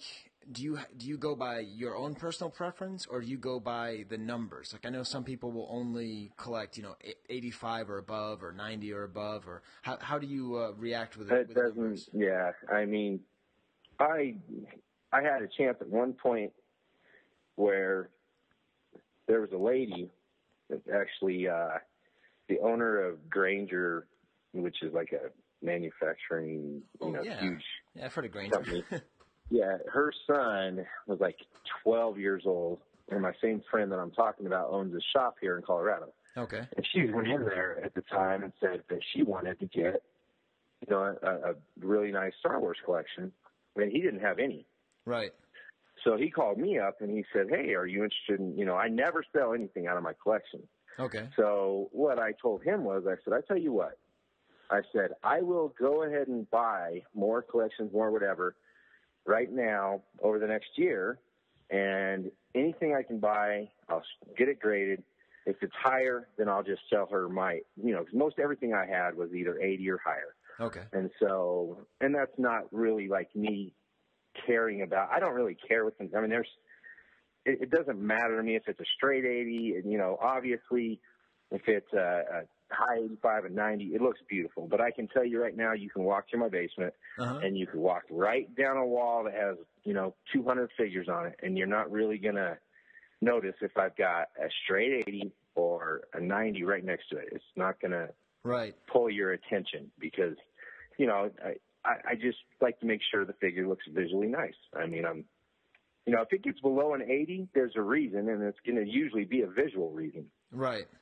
Huh. And so, that's where, you know, so many, there, there are, and it gives me a bad name, there are many guys out there who collect AFA that, you know, which obviously I have clients that I sell to right. that only want to buy it if it's straight 85 or higher or unpunched and so on and so forth. And so much film, you know, I, I don't bash them. I mean, that's their, you know, way of collecting and they want to collect, you know, in that genre. I just let them do that and I collect my way.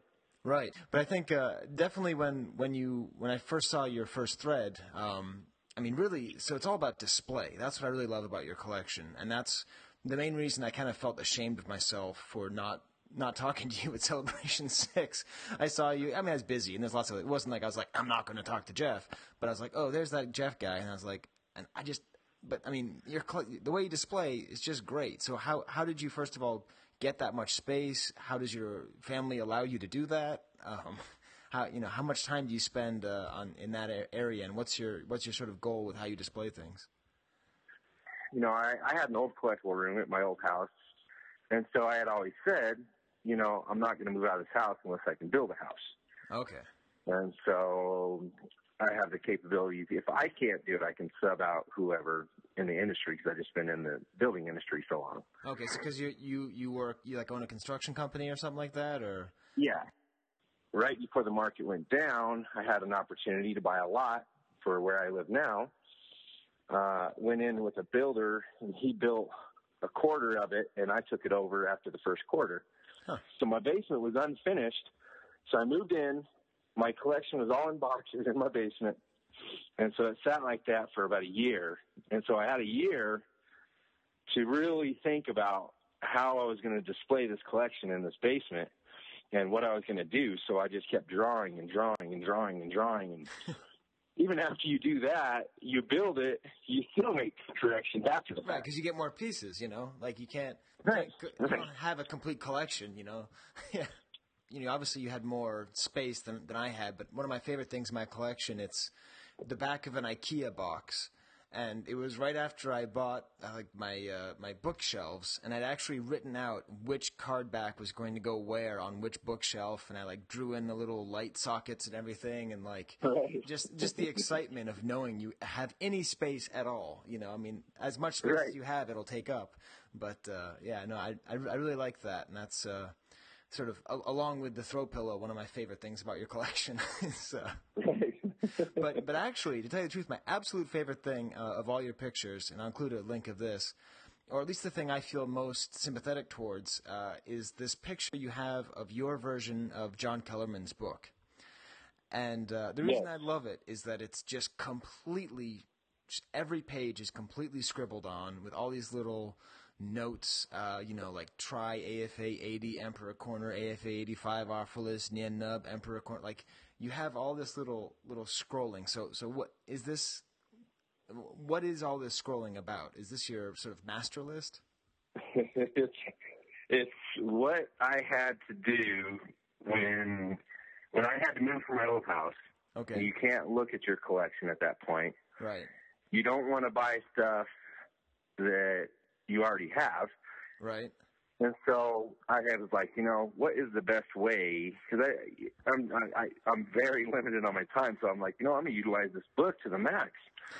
if I can just take each one of these pictures, I'm gonna write down next to the picture which ones I have, and you know, if if it's a different grade. Because if I get a collection and I get it graded, I'll know, you know, well, wait a minute, you know what? I can upgrade mine for free right now and keep the nicer one. And even sometimes I don't even upgrade my own because I'll look at the two and it might be an 85 and mine's an 80, but my 80 to me may look better than the 85. So I don't really care about the number. I care about how it looks in my hand. Right. So Okay, so that was like your your little tool to make sure you didn't buy two things. But yeah, I, yeah, and, and and to know what I had, just to to know for sure what I had. If it was all boxed up, you know, I can just look in that book and say, okay, this Yeah. is what I got. It's like a visual guide without every picture of it.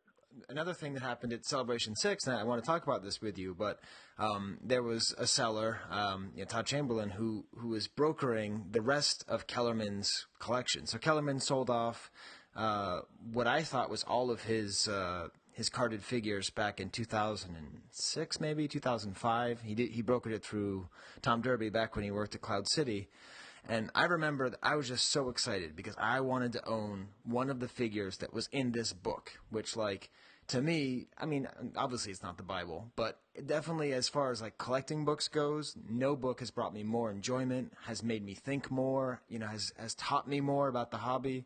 I mean, to me, it's like, you know, really a nearly sacred book. But at the time, there were no Chewbacca's for sale that were featured in his book. They were all in his collection, but not from his book.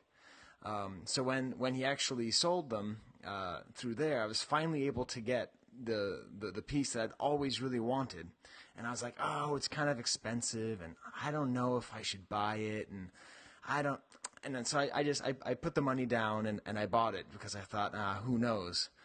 And then what happened uh, three hours later, Jeff? so here, here is the unique thing about uh, when I was at Celebration Six. Uh-huh. Uh, I have my Facebook, and Todd, and I, you know, he's a friend of mine on there, Right. and he posted on Friday night, or I believe it was Thursday or Friday night, a very brief post that just said, um, like something like Kellerman collection for sale, or for viewing, or something like that. Right. Well, God bless Todd. I love the guy, but if you see him at a show, his booth is always never big enough for what he brings. No, it's it's my favorite booth for that reason because it's, Yes. the reverse of clarity. Like you just, no matter where he goes, he picks out something that you want to buy, but it's like you don't know where it comes from. It's like magic or something. right. So his booth is all, you know, I, I walked by his booth, not really wanting to bug him a few times, but just to see if I could see if he displayed the Kellerman collection. And so I'd walk by probably three times, uh, probably Wednesday, Thursday, Friday. And then I believe it was Friday night. I was just finishing up because I think I left on Saturday. So I said, you know what, I'm I'm just going to go ask Todd because I hadn't seen any of Kellerman's collection, just visual as I walked by. Right. I'm just going to go ask him, you know, where's collection of of Kellerman's? Because I'd I'd love to, you know, just as yourself, I would love to own a few pieces Right. that he used to document the book because the book to me is that special. Right. And so I, I would go over to Todd and I'm looking, and he's got like three white comic boxes on top of his booth, on top of some cases, Yep. and I could see, I could see like right between the boxes, I could see a couple carded figure corners, and I was like, wait a minute, did I seriously walk by this booth three or four times and not even look at that?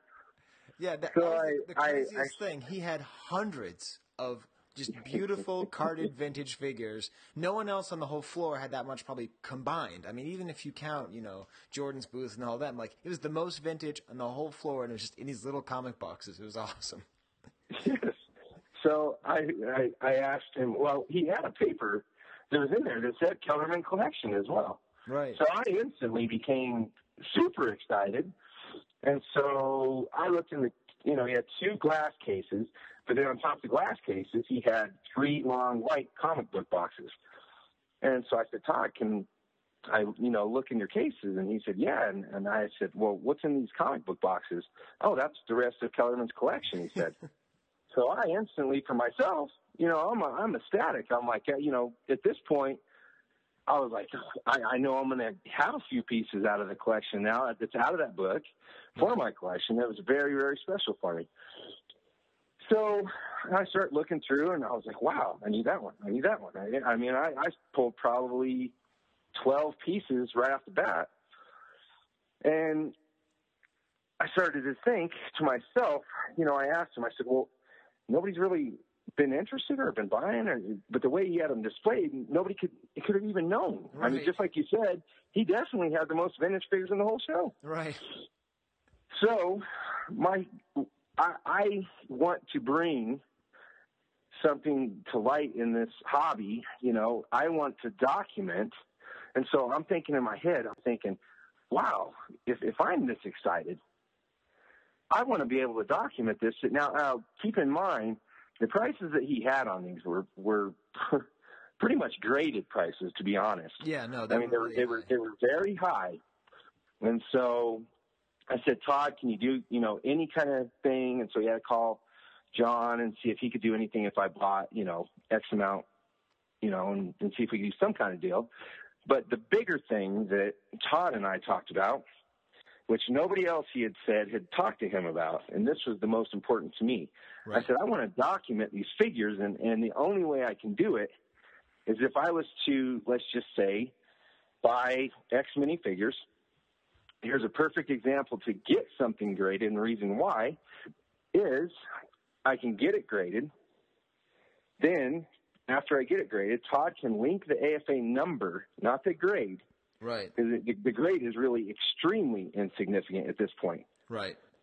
Link the number to an authentic, you know, authentic piece of paper that Todd will say, yes, I sold them to Jeff's Collectible Empire, blah blah blah.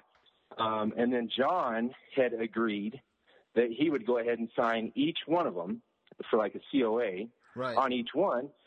So to me, even if I broke even, I I need to get these in people's hands as many I, you know as many different collectors though as I possibly can, Right. just to spread out what he has done for the community, and they all could be able to share that same experience that you wanted to have that I had Yeah. you know. And so I was like, Todd, I've got to do this. And so we just came up with the plan, and that was exactly what he said that he would agree to do, and we could do the COAs. And and I, I even went a little bit further. I said, well, here's what I want to do. Every one of his figures were in a backer card that you would put like a comic in, Right. and all of his notes that he had, you know, written on the comics backside, you know, and the figures in the front. I said, well, since the COA, I'm going to get like a hard sleeve to put the COA in, but on the back side of that, I'm going to slip in this comic back. Oh, that's great. So you can also see all of Kellerman's personal notes, Right. linking it right to the book, and you know it's just a really great piece of history. You know, and it, it almost makes them not so much a carded figure now; it's just a piece of history that I want to be able to, you know, hold on to for a long time and get out there, and so that way it'll last a long time. Yeah, that's that's. I mean, it's it's funny. I, I'm going to tell you the the truth. You know, so I, I wound up buying. There's there's this one figure that I've wanted. I actually contacted John back when he first sold his figures in 2006, whatever it was. And on page three, there's a, a Chewbacca with a Boba Fett offer, and it's got it's what he uses to describe, you know, like how he illustrates a front card back figure. Like he sort of labels each part, and I just I it's really hard to find the 20 back C, you know, without the sticker over the Boba Fett on the back, and it just looks so so like such good condition. I've always wanted this figure, and that was one that was for sale, and I was like, it was too expensive. I just didn't want to get it, and then I, I, I got it, and you know, right afterwards, I was like, oh, hey, I got it before it went to the Empire. Sorry, Jeff, but you know, I was like, oh, good, I saved it for the Empire. That's how I thought of it at the time. I didn't understand that you were, uh, you know, the the benevolence of your intentions. Um, but then, the, then when I heard what you were doing, my first instinct was like, "Oh man, that's so dumb." You know, it's just a book, and why is he doing that? And then, and then within a week, I emailed Todd, and I'm like, "Hey Todd, could could you do that for me too?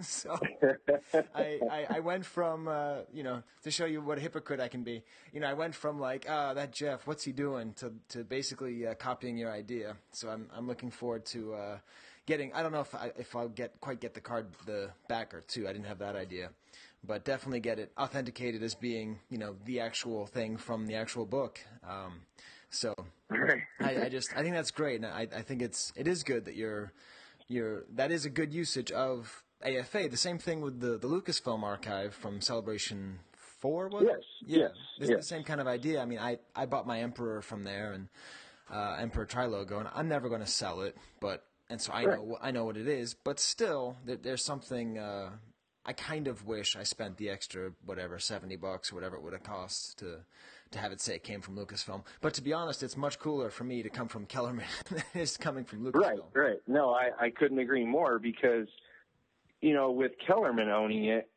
you know, it's it's historic to me. With with Lucas, when he was selling all that stuff off, it realistically had no significance other than you know somebody within Lucasfilm probably was just receiving boxes of toys, maybe to just see what they're going to look like. They just throw them in the back room. There's no significance. There's no connection to the collectible world. And so with these figures, to me, I was like, these figures have every bit of history possible to them, Yeah. you know, from start to finish. And I want to make sure that it's documented so that it stays, it carries on for a long time, you know. Yeah, it's and it's cool. I think too that like you know, there's like different generations of collecting, and and I think a lot of the I've actually talked a lot about this with a lot of the sort of the you know super old timey guys, you know, like Ron and Chris and stuff, and Gus that they sort of their taste in a lot of ways kind of set the market, you know, uh, for like what's valuable and what's not in vintage collecting. And at the same time, you know, they, they did a lot of work and a lot of research. And like, so when Kellerman came out for them, it was kind of like, you know, a good book, but not necessarily the, the, the revelation in the way that it was put forward. But at least for me, you know, uh, I've been collecting Chewbacca for a long time, but not so much vintage. And sort of that, in addition to the archive itself, was sort of the way that I came to understand, you know, what all this stuff was. And it was the first time I really had a had a real comprehension of uh, how much you could spend, how much time you could spend thinking about this stuff and classifying it. So. I don't know. I think I think there may be a sort of a Kellerman generation of collectors, and uh, and I think your your idea to have them graded will will serve them well. Yep. It, was kind of fun too, because I always, you know, clean up my figures really nice, and I take all their stickers off and get them all real nice before I send them in. And so this was the first time I just told Todd, I said, I said you can just drop them all off right too, because he Right. he lives by there now. I said just drop them off to AFA. They need to get graded just as they are. I said stickers and everything, so it documents directly to the book. Yeah, yeah, no, it's true. You don't want to have it be off at all. Like, yeah, Right. Because one that I had before that wasn't the exact one from the book, I was so mad because it didn't have. Uh, it had just this one little wrinkle that it didn't have in the book. I'm like, ah, it's not the same one. But uh, I, I guess I wouldn't be a very good interviewer if I didn't allow you to to plug your. Uh, your new site, right? So you're you're moving sort of into the world of becoming a, a dealer or like an online dealer, or what is uh, Jeff Co- Jeff's Collectible Empire.com? Uh, JeffsCollectibleEmpire.com is something I should have done. You know, I, I had started that business back in 2009. Right. Wife's twin sister uh, was out of work, and she's absolutely amazing with uh, customer service relations. She's absolutely amazing with numbers and and taking care of business. And I just told her, I said, you know what? I said, if you want, and she has a she she had she had just gone through a divorce and she had a dog and she didn't want she didn't want to be away from her dog. So I said, I'll tell you what. I said, we can start up a company.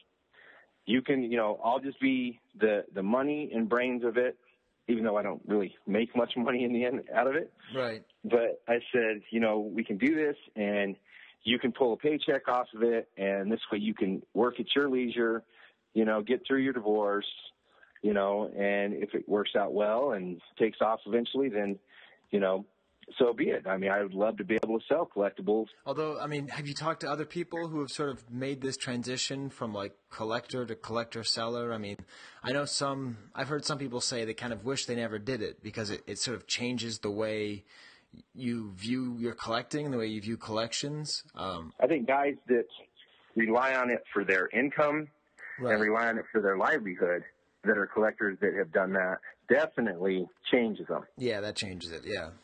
So that you know good. when they can when they know they got to make that money to to support their family. So thankfully, I still give 100% to my construction business. Right. So, anyways, every uh, every interview we have what we call the "So Be It" lightning round. Are you ready for the "So Be It" lightning round? Let's go. All right. The first question. If your house was on fire, God forbid, what one item do you grab? Not. I'm saying throw pillow. If you still have it, now you can have a different Yeah. answer, but It would never be anything that I I would probably grab. Believe it or not, I would grab my toys that I had as a kid that I still have, which unfortunately none of them are Star Wars. Oh, okay. And then, uh, do you uh, do you have a holy grail? Do you have one thing that you're looking for right now more than anything else? Yes, uh, which I've been looking for for years. Okay. uh, Jawa definitely has a huge place in my heart. So uh, I've been looking for that Empire Toll Toys vinyl cape Jawa forever. Wow. Yeah. you know, on the uh, card. So, and I may not ever own it because if it comes up for sale and it's, you know, it's just like my double telescoping figures. I wouldn't probably have ever purchased those, but I traded my GI Joe collection for them. Oh, really? Wow, that's Yeah. a good, that's a good trade, man. Yep. So I had 187. I had the whole entire GI Joe collection carded, but I got nervous about that because it all connected with rubber bands. right. and I run a dehumidifier in my basement 24 hours a day. And so what does that do? That dries out the rubber bands. So in turn, ah. I thought, man, if I start having figures, and I did start seeing figures that were graded falling apart in bubbles Oh man. on the card. And so I was like, I can't take this. I can't take knowing that my collection, you know, it, it, just uh, the time that I spent collecting it would just, it, oh, it would kill me. Now I do still have a loose collection of them, and that makes me happy. If the rubber band breaks, I can replace it. Right. Yeah. Huh. Well, that's so yeah, I mean, it's just you know, it's one of those things that if it comes up for sale and it's twenty grand, I'm not, uh, uh, you know, if it comes up for sale and it's not graded and it's an open auction or something, sure, I'm gonna do what I can to try to get in there. You know. Right. So But is is Jawa almost? Because I saw that you bought a, a couple items uh, at Celebration Six on some thread. So is that kind of becoming? I mean, a focus, or do you, are you against the idea of having a focus? I realized I wanted to ask you this earlier, but uh, Yeah, I just have a. It's just I can't stop myself sometimes when when it comes to Jawa items. Okay. Especially on things that I, I just rarely see. And I mean, there was a couple proofs there, and I was like, oh god, you know. I, I mean, I was like, even if I don't have a focus on it, I just there's some pieces that I just I I have one the same miscellaneous case I threw my stuff in as a kid. I just throw things in there that I like. You know, I, I don't have to have a complete thing of it, but you know, I absolutely love different Jawa items. So it's just you know, I, you think about a focus, and there's just like it's never ending oh, I know. on that, and, and then you get into the whole foreign thing. I don't know anything about foreign carded stuff, and so I was talking to Jason West, and he, I was like, "So kind of fill me in on this and this and this." If I was to become a, a focus collector on this, Right. and he's like explaining a few things, and I was like, ah, "I think I'll just stay with what I'm going to stay with." Right. Yeah. Because I, I, I look at I look at the Empire Toltoys Jawa as a Kenner variation. That's how I look at it. Because I see. if it was sitting right next to my Kenner one, you know, if it's sitting right next to an Empire card, there's really no difference. You, you can't see a visual difference. Right. I see what you're saying. And so, to me, for my collection, that is included. The uh, four alarms included, and then the Nien Nunb Return of the Jedi offers, which are I think 17 or 19 of them. All of those are the only other things that are, you know, directly not Kenner, but they look exactly like Kenner that I, you know, expect to one, you know, 10 years from now. Right. So you sort of have like an America focus. You could sort of say, right? Right. Yeah. Right, right. An, an, an American carded because you don't go too much into pre-production or to bootlegs or anything like that. So Right. American production focus. Yeah, it's a patriotic focus, right? yep. um, and then this is a, a, a new question, but you know, this every month we have a different figure who's featured. And this month it's Power Droid. Uh, do you have any feelings about the Power Droid? Uh, I think it's a, you know, it, it is definitely when I started collecting every card back of the Power Droid. Uh-huh. I never had much thought that there were Power Droids that were difficult to get ever. You know, I'd always felt like Power Droid. I've I've got on so many different cards, but when you really focus on trying to get each Power Droid on each card, you find out just how difficult it is to find a couple of them. Huh. What's an example of one of the harder ones? Uh, Empire uh, offerless huh. is, you know, not an easy piece to find. Huh, that's And- I I never would have known that. Yes. So I mean, it's you know, and I mean, it, it's just one of those figures where I, you know, I until you collect every card front, you know, you think to yourself, oh, there's not that many difficult pieces. Right. And then you collect every card front, and you're like, what in the world? I, you know, and then trying to just document to make sure that you are collecting what actually was made. Right. Is re- you know is ridiculous. Yeah, it's funny actually. Speaking of Jason West, um, a couple I don't know five or six years ago, I started a series of threads that he continued that was about like the relative rarity of each card front. And uh, I mainly did that because I just didn't know any of this information. Because I knew that for Chewbacca, for example, you know, 41 backs, uh, you know, the, the offer don't show up that often. 48 backs with the sticker don't show up that often, you know, and like, I thought, well, people should know that because if, if you're paying attention and you're trying to get these things, you should know that 21 backs show up more often, at least then they did, you know, than 41 backs, whatever it was. Um, so I think Right. that's, uh, that's, yeah, maybe we should go in, uh, you should go in and just kind of bump up all those threads with all of your, uh, all of your experience because it, it, it would, uh, it's in, I just, I love that stuff. I, I find it really interesting when certain items just happen to be rare and, and you wouldn't know unless you were looking for it. Yeah, I mean, until I until I started looking, I mean, because realistically, to find every figure carded and every figure on a Star Wars card of any sort, uh, Empire card of any sort, and a Jedi figure, you know, the same character, Right. really isn't that difficult. Right. You know, when when it comes to American, and Right. so after you pass that is when you know you start to really go, wow, you know, because so many people put together the offer list set and there are some of those that are definitely, you know, very difficult. So those were the first ones that I knew right off the bat. You know, wow, those are a lot more find.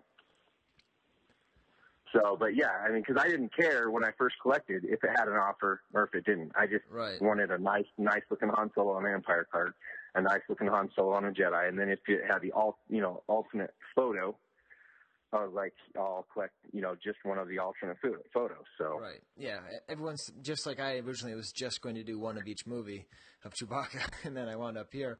Uh, all right, then we'll, we'll finally get back to the last lightning round question, which is the great philosophical question, which is very hard to answer.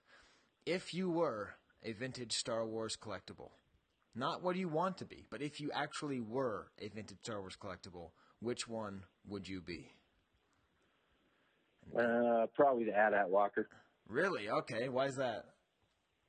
Ah, it's just one of my most favorite pieces ever for to to play with as a kid, or I think it was probably one of the most played with items as a kid. You know, if, Right. if anybody had it, I mean, if, if you went over to your friend's house and they had an AT-AT Walker, I mean, if they had an AT-AT Walker or anything else, I mean, a lot of times they go to AT-AT Walker. It's just one of those unique, you know, it's it's a unique item that you know somebody had to come up with from scratch that looks amazing. It looks real. Right.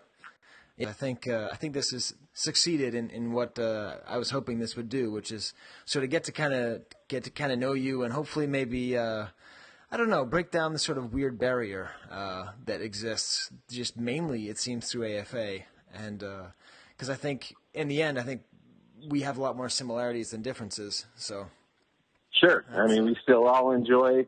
You know, I, I- I've put that in so many threads. I'm like, come on, guys, we all still enjoy the same thing. If you walk, you know, if I walk into a basement or a house or a room, a closet, you know, a flea market, and I see any type of, you know, vintage Star Wars stuff, no matter how it looks, it's exciting to see.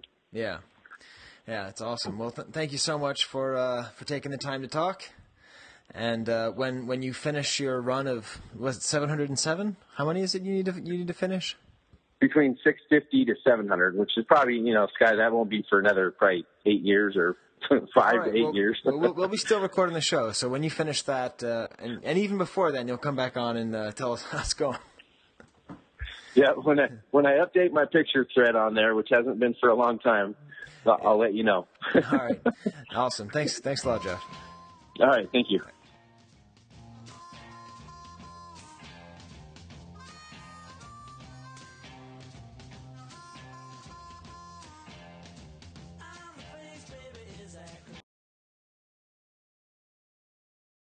Hi, this is Chris Georgoulias.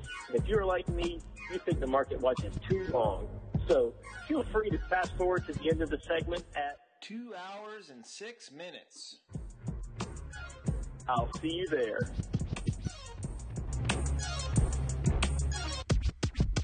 One dollar Vlix. Market Watch.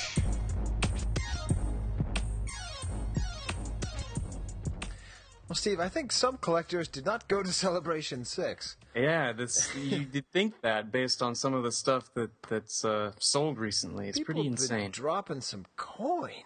Yeah, major.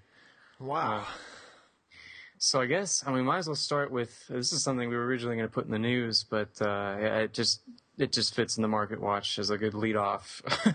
um, but uh, you know, earlier I guess it was at the end of September. Um, there was a sale of three Empire Strikes Back special offer three packs, uh, all of which are incredibly rare in their own right. Um, but this three, this set of three sold for twenty eight thousand six hundred dollars. Yeah. And uh, and their origin story is also really crazy. I guess there was an estate sale up in the the Bay Area, and this was just one auction. Uh, I guess the guy bought the Star Wars collection from the sale, and he has just a ton of stuff. Uh, but this is definitely the the headliner as far as stuff that's that's sold publicly from that. And um, I know there's been a lot of discussion about how some of these, uh, even on their own, could fetch up to 20 grand. I think it was the Bespin Alliance set. So we'll go Yeah. through each more. So you have the Bespin Alliance, and you have, and that, that's I guess the rarest of the three, uh, from what I understand. That and those have sold for 20k on their own.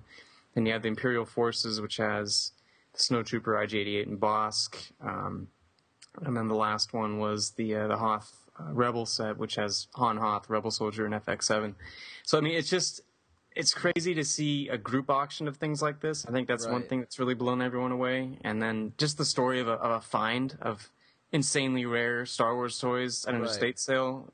It's just it's stuff that's very mythical. Um, so it's it's Yeah. just crazy to see it happen here right now. It's it's nuts. Yeah, no, and actually, uh, uh, Jeff, who I interviewed and we're going to talk to later, Yeah. uh, he has a lot of input on this kind of stuff. Oh, good. Okay. And uh, you know, he in in the thread where he talked about it, he explained that you know they you could definitely double your money if you spent twenty eight grand on Yeah. those two figures. And I just got the weirdest thing was that.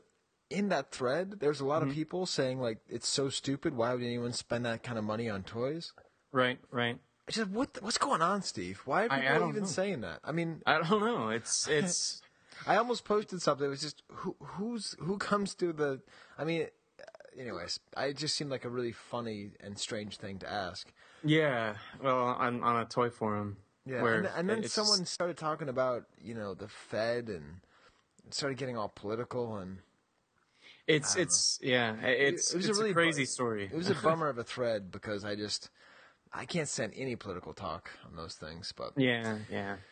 anyways, let's stick to Anyway, toys, some crazy some crazy toys yet to be talked about here. Um, right. So up next, uh, this is from Pete. This is Pete's segment. He has some great. Uh, you mean uh. Fratastic Pete? Fratastic, Fratastic. Yeah, because you know. Steve, we, we had to figure out what to call him. Yeah. And I probably, to be honest, have not changed the opening theme. I will change the opening theme soon. I'm going to include uh, Fantastic Pete and Brisbane, Brisbane Mike. Okay. Um, but uh, yeah, so it took a long time to get Fratastic's nickname, but that was his nickname in his frat was Fratastic. Yeah, I gotta get I gotta get used to calling him not by his real name. Yes, of course. That's what I've been doing for months. Um, so uh, what we have here is a uh, a Glasslite or Glasslite uh, droids Vlix uh, on card, which sold for nine thousand one hundred dollars uh, from a seller we've talked about on on the show before. Right. Um, who people have told us that because we warned people of dealing with Sean Nynast that you should not purchase things from him. Right. Um, although I guess somebody uh, ignored our advice and Yeah, it's spent. an AFA. That's weird. AFA 50 archival. What does that mean exactly? Well, archival means it's Like- in the really nice box. Right, You, know, you, you could put AFA it in sunlight for ten years and it would never fade. I don't know. I, I, I, mm, I wouldn't test that theory. no, I I wouldn't either. Or Um, hold me accountable. Um, Yeah, it just just crazy. I mean, I and then that's the the scary thing is it's not the only Vlix high high dollar auction we have. Yeah, Um, up next is a first shot Vlix, um, and this one sold for five grand. And uh, let's see, let me pull it up real quick. Um, well, that's kind of like a tricky thing, right? Because any Kenner Vlix is a first shot, right? I, see, I, I need to get the the true story on that because I, I mean, I've I'll, I'll be honest, I've never been interested in buying a Vlix, um, but I think you're onto something with that. But uh, Wow, Steve, that's that's bad. Well, you know what? We haven't given our audience I- I know. a chance to think we're complete idiots in a well, little let's. while. I, I, just opened the door for everybody right there. So. Yeah. So, so why don't you uh, send us an email, kivecast at gmail.com, and confirm what we just said, that the any, unproduced Kenner version, which is right here, any Kenner version of a Vlix is, is is. Or a prototype. You know, I, I could just see Chris Georgoulias just, he's just grinding his teeth into his iPod. seething right now. Because it's you also guys not know during, that? during the market watch too. It just makes it even worse. oh, that's true. He's already skipped. So, Uh, so hey, maybe go. we're safe. Phew, we're safe. Uh, all right, so uh, up next we got another uh, another crazy one. It's a, a prototype rocket firing Fett, an L slot AFA 90, uh, sold through uh, CIB um, for 20 grand uh, on the spot. Wow. This is just, uh, I mean, they're there. It's it's just, uh, man, it just seems like the timing of some of these things is is too good to be true. But uh, Yeah. ah, amazing. So that's, I mean, that's a pretty good thing to know. You know that a, uh, a rocket firing Fett is selling for twenty grand. 20 grand. I mean, it's, ugh, oh, it's scary. I'm just glad that I, I would never have to worry about that. Yep. Um, let's see, what else have we got next here is, it's another three pack, uh, an Empire three pack. Um, this is the villains set. It's got some of the Cantina guys. It's got, uh, oh yeah, that's right. We talked about this one before. It's got Sand People, Boba Fett, and Snaggletooth. And this oh one's yeah, I love that. That 6600. It's a good, it's a good pairing, and it was uh, AFA 85 uh, for six, 6600. Um, so yeah, I mean, it seems like there's always a constant supply of, of these three packs, especially uh, yeah, Yeah, people recently, are really yeah. good about finding these, and they're definitely out there. Um, man, I just ugh, they're they're beautiful, but man, I would never be able to to jump into that. Um, Someday I'm gonna get my my Android set. you, you, yeah. If any, please, if one of us, you gotta at least do that and get that ground covered. But uh, and this is yeah, this is another favorite thing that that, that uh, Fratastic does. He has a crazy, like stupid, crazy auction of the month. Okay. Um, and uh, this one was an AFA 80 ESB uh, Snowtrooper um, that sold for nine hundred and thirty-two dollars. Weird. Yeah, and I, it's just, I mean, it's you know maybe a, a two hundred dollar figure as as uh, Pete notes, and I yeah, it seems about right. But yeah, to see a, a figure like that sell for nine hundred bucks, it's just uh, Well, maybe you know it is the debut card, and the Yeah. the, the 31 Yeah. backs can be harder to find because they jumped right. so quickly with. Uh, into the next yeah. card Oh, back. hey, it's sold by our interviewee. It's sold by Jeff. Wow. Well, wow, that's a So too bad I didn't interview him tomorrow as opposed to today because I'd like to know why that, that why that's Yeah, sold for yeah. much. wow. But that's I, amazing. I think that's probably it. Yeah, I guess that that does make sense in that in that regard. And I also yeah. could have asked him for why he says no shipping to Russia of any kind. Hmm. Huh. That's Interesting note. yeah.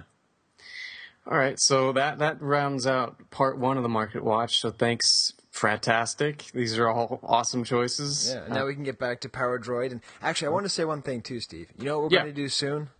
What's that? We're going to interview David Carr about Obi Wan Kenobi.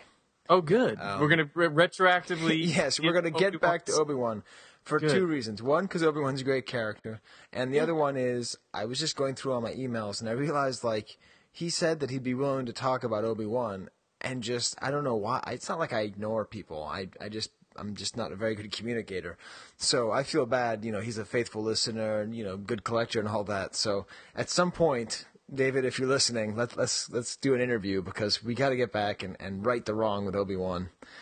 the, the spirit of, of Obi Wan.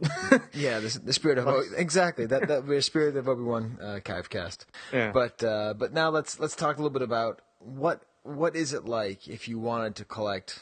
You know, we just talked to to Bob and Bob a little bit of a different experience collecting Power. Yes, I don't think it'd yes. be that easier that easy these days. no, I don't Um, think so. But uh, fortunately, on the amazing Market Watch, uh, once again, it's kivecastmarketwatch.wordpress.com.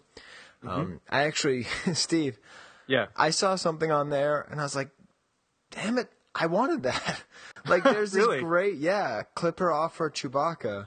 Oh, that's sold oh, for, it- yeah, yeah, It's sold I- I for saw really too. cheap, and you know, I've I thought I had Chewbacca Clipper on my saved searches, but I don't know how I Oh. didn't get it or whatever it was. Like I was out or whatever. I was, and it was really funny because I just bought the, the this clipper that I needed for my run from uh, the Kellerman collection. I talk about that with Oh, Jeff that was as that was the one you got at at the convention. Yeah, at the convention. Okay, I'm like, right. There I go. I got the clipper. I'm all set. And then right here, boom, uh, eBay link to a uh, to a Chewbacca clipper that sold for uh, $103. And Wow. I would spend easily four times that for this figure. Oh man, Because it's a 48 back offer. So if, if you're listening and you're the one who bought that, hit me up. Rob me blind. I don't care. I love that that clipper offer on the on the Nien Nunb uh, thing. So it's funny that you know, being the one of the hosts of the 'Chive Cast, I was looking through a site that's you know sort of spin off of our show, and I was like, hey, w- hey, wait a minute, no. But you should go and be be up on what's happening. Kivecastmarketwatch.wordpress.com. Yeah. And uh, there he talks to us about. Uh, so so tell me, Steve, what's it like if Right. you want to to buy uh, if you want to kind of get started with uh, with the uh, good old, the uh, good old spare battery. Droid? Um, all right, so we, he goes into all, all cards. We'll start with Star Wars. Uh, there's a 20G here that was an AFA 75 that sold for 251. Um, it's got the, the offer on there, and the, the good thing is, like, they didn't completely obscure the Power Droid with the Fett offer, as as with most of the characters on that card back. Right. So it's a little easier to live with. Um, let's see, uh, we got a 20D that was not graded uh, for 136. Um, so I mean, that's a good little jump down. Um, and then we got what's up next? Uh, uh, 20E. It's also not graded. Uh, he he puts like a C6, which seems about right. It's got some some good creasing on there, but hey, he's on card. You can get it for sixty one dollars. Wow, wait, sixty one dollars for a Star Wars card? Yep, sixty one dollars for a Star Wars card. Um, the, you know, I think the figure itself is all right, and the bubble looks okay, but yeah, the, the card's a little scruffed up. Right.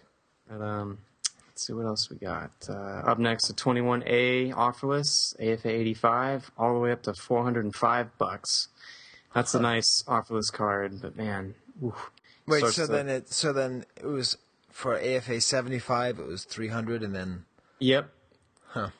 Yep. And then, uh, yeah, for the 85, it's 405. Um, and then you got another uh, 21A, and this one was not graded. It was 139. And I mean, so you see a good, just the usual kind of disparity uh, with these things. Yeah, no, that that seems to me that that's the kind of thing you could easily grade and flip. If that's not if that's not a repro, I can't. You know, it's far away, but Yeah, it's not a real close up picture of it, but uh, yeah, I mean, if it was all checked out, yeah, you could see that that happening. Um, let's see, we got a 21B offer list for 680, and that was an AFA 85, so that's just it just bumped up quite a bit. yeah. Well, I think you know. Again, from talking to Jeff, and you'll you'll hear the interview soon. Uh, definitely there's a lot of people out there who collect the offerless, and that's the 1st Mhm. thing they go for, and they want Right. offerless 85s. 85s, You know, okay. Debut That's- that's card. the- That's kind of the prime ticket. The the the essential version of a rookie card, even Okay. if it's not a rookie card. But Right.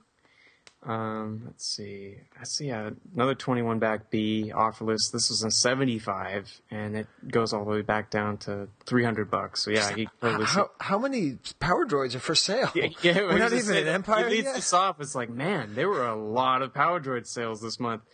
Um, we'll, we'll we'll get into Empire now. Um, so we got the 21 back secret figure offer for 53. Um, that's you know, Oh, back. see, I wish I'd seen that because I'm I, I'm missing that one. Another 21 back. This is the Star Wars card secret figure offer for 127.50. It's a better example of the card, but uh, this is actually has the, the, the sticker version of it. Right, and that's Um, way more rare. And I, I was talking about that again with Jeff, and Yeah. it's insane that people pay more money. I mean, really, there should be a really high premium on the secret Star Wars action figure With the sticker? Yeah, the Mhm. sticker like that. The Right. Star Wars with that sticker, that should be the premium that Yeah, everyone you know- should should go for because they're so rare and they're, they're nice looking, but yeah. Man, that's crazy. Um, yeah, you know, thinking about it, I think I might have had that figure, not this exact one, but this this combination a few years ago. Huh. Yeah, that's, that's crazy. Um, all right, so we got another Empire 47 back with the 4-LOM offer for 51. Um, Uh, now we're getting to some Power Droid yeah, prices. yeah, yeah.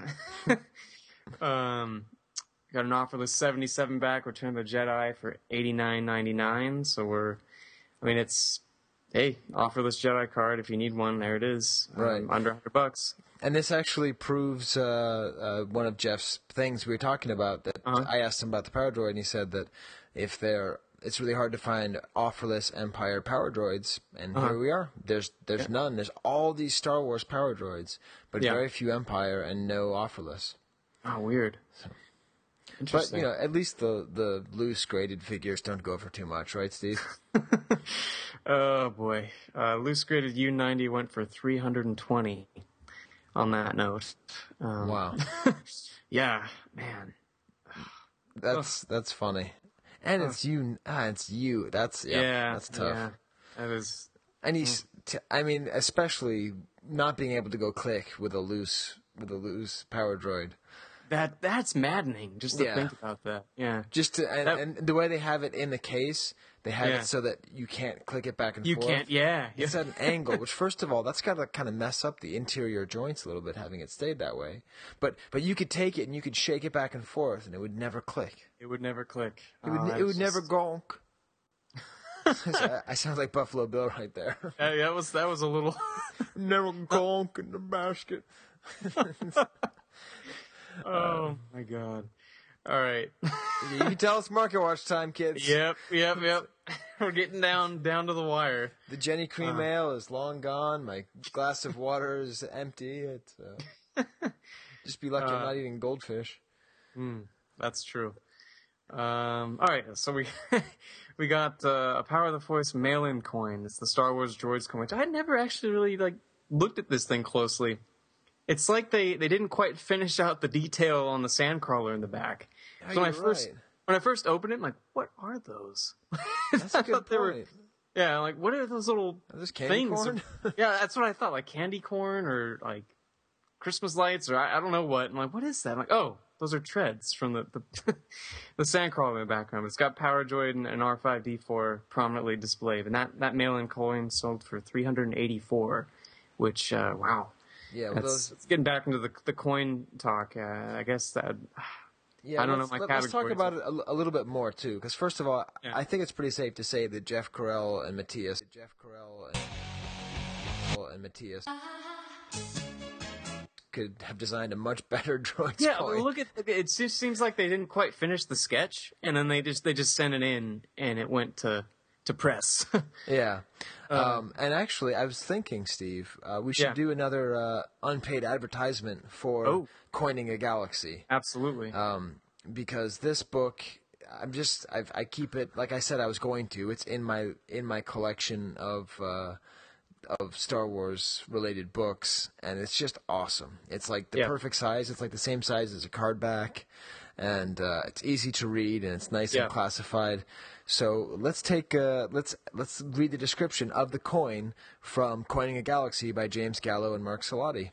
And uh, hopefully, with this free advertisement, James will forgive me for not knowing anything about Vlix. So, according to uh, Mark and James here, it is a Class C coin, uh, which I guess means it's not the rarest, and nor is it the most common.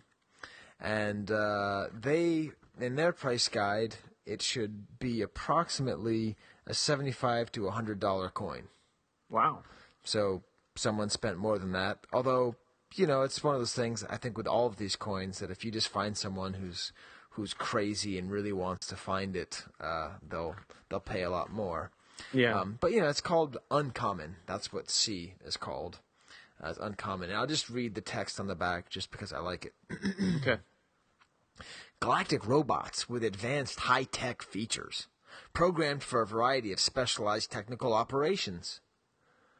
I mean, there's nothing in that, Steve, that says anything about what they do. Hey, you know, I, I think you could really um, make up your own special operations with, with whatever you want. Exactly. Yeah. Even just seeing that weird tread in the background, like I could imagine being a kid and being like, "Is that a different droid? yeah, yeah. Is that the is that the C droid? I don't know."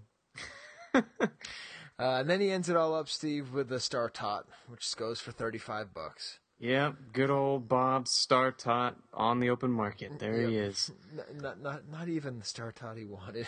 That's so no, that, oh man. That's so sad. Promise me, Steve, that when they get up to the B-wing pilot, that'll be your first choice. Oh yeah, come okay, on. Okay, good. Like, well, uh, you know, I really wanted Lando, but you know, it's, Oh, that that really is one of the best Star Tots. Like, there's no way you can argue that. That's Yeah. it's it's awesome. yeah, Oh. that's awesome. Cool. Well, let's uh, let's say we get to the feedback. Here at the 'Chive Cast, we really do care. You can email us at chivecast at gmail.com.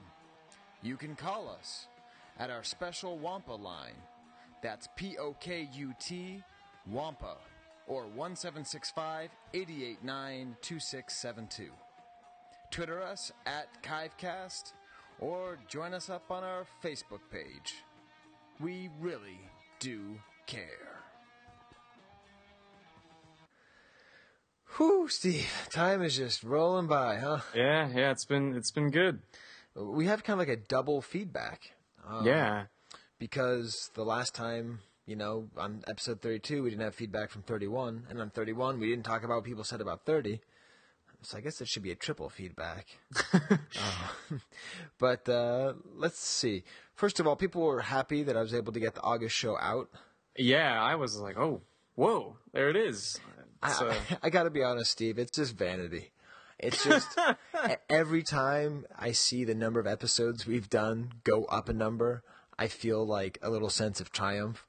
And so, even though it would have been a lot easier for me just to do one episode, I was like, "Oh man, it'd just be time cool." to pad the stats. Pad the yeah, stats. kind of pad the stats, and uh, yeah, But also, it, it made it less of a, a stressful workload for yeah, for, yeah. for coming up with another show so soon. I, I have to Right. admit that that did help.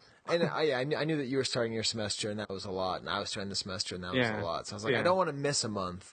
And Right. so the only real problem was that episode 32 was not our best, but there's some good stuff in there.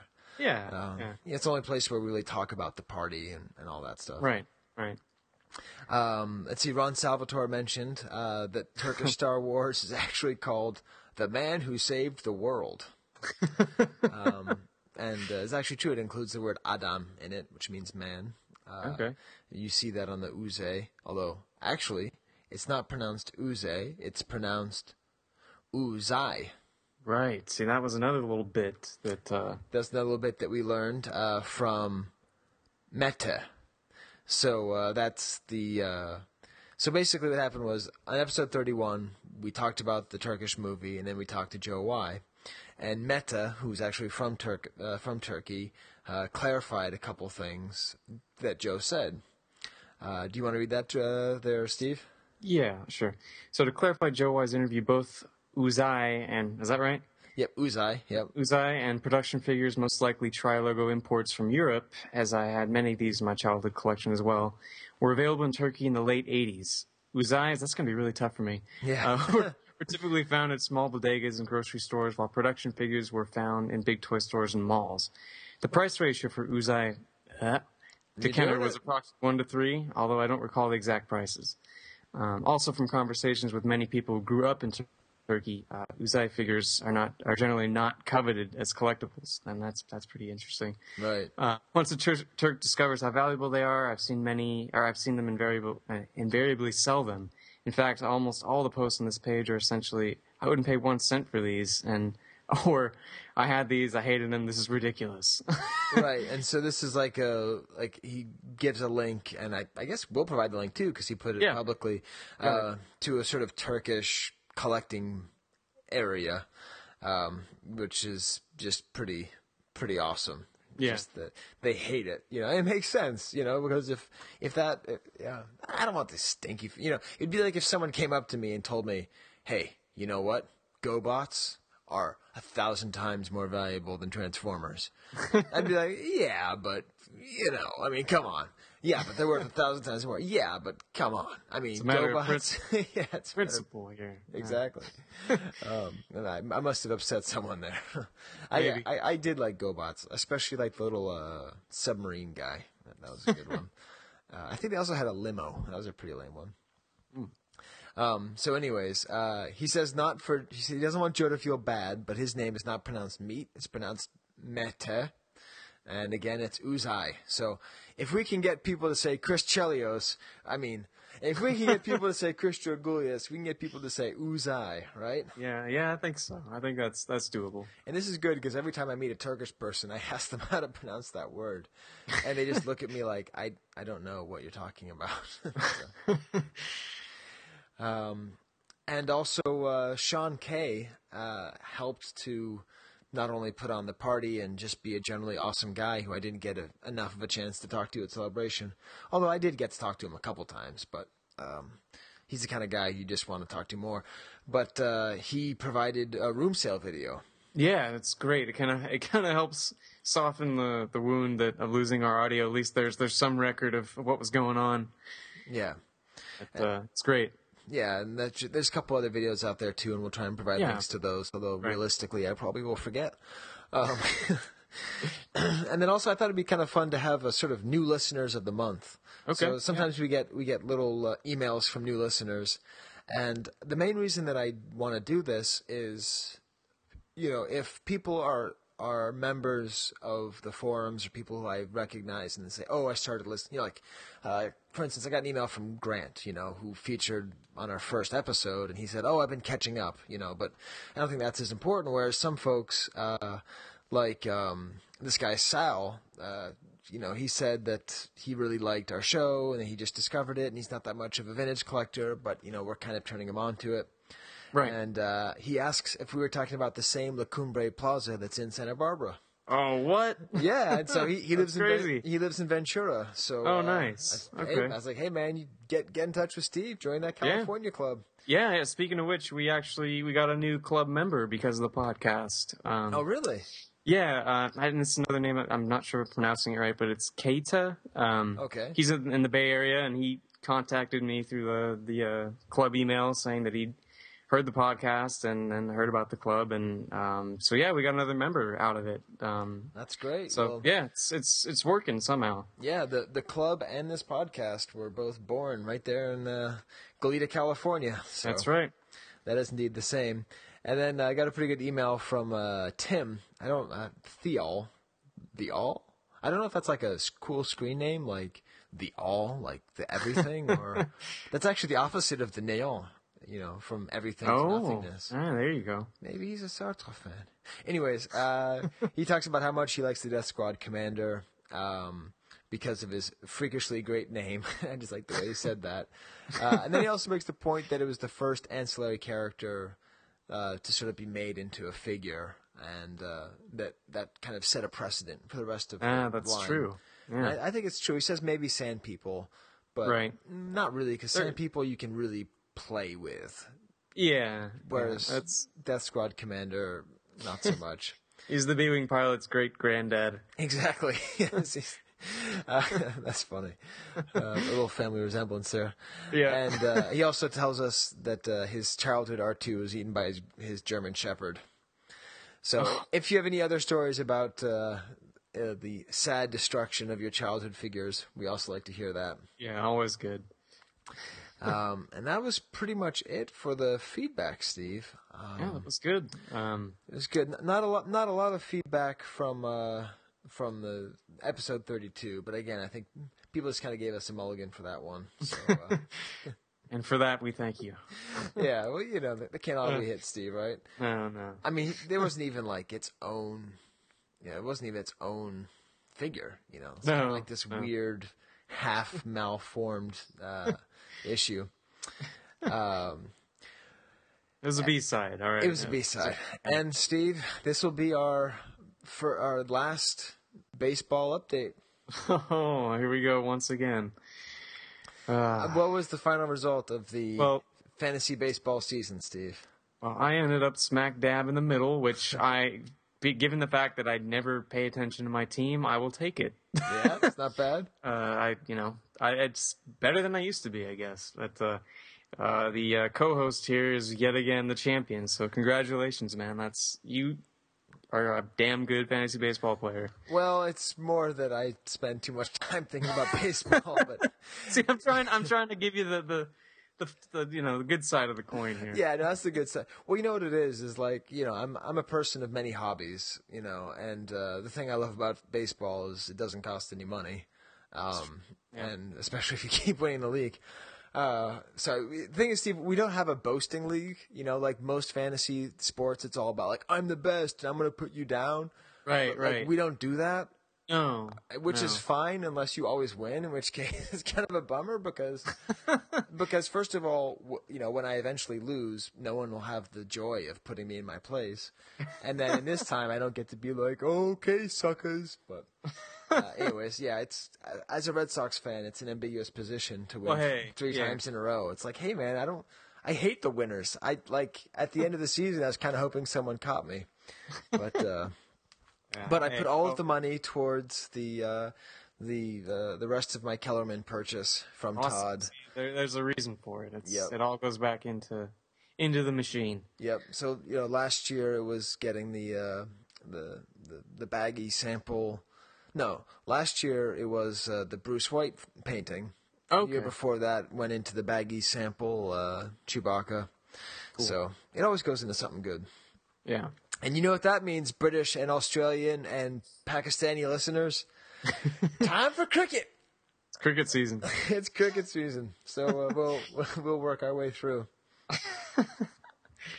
Uh, awesome, Steve. Well, it looks like our recording time is coming in at just under two hours. Yeah, lean and mean, but still still got some substance. Yep, I'll uh, be doing the editing and get it out there, and I'll be scouring eBay for Fun Poncho. I, I think that's yeah, uh, it's it should be my top priority. Yeah, awesome. Uh. Well, wampa wampa. Adios. This podcast is not endorsed by Lucasfilm Limited, Hasbro Toys, or 20th Century Fox, and is intended for entertainment and information purposes only. The official Star Wars site can be found at www.starwars.com. The official Hasbro site can be found at www.hasbro.com. Star Wars all names and sounds of Star Wars characters and any other Star Wars related items are registered trademarks and or copyrights of Lucasfilm Limited or the respective copyright and trademark holders. All original content of this podcast is the intellectual property of the Star Wars Collectors Archive, unless otherwise.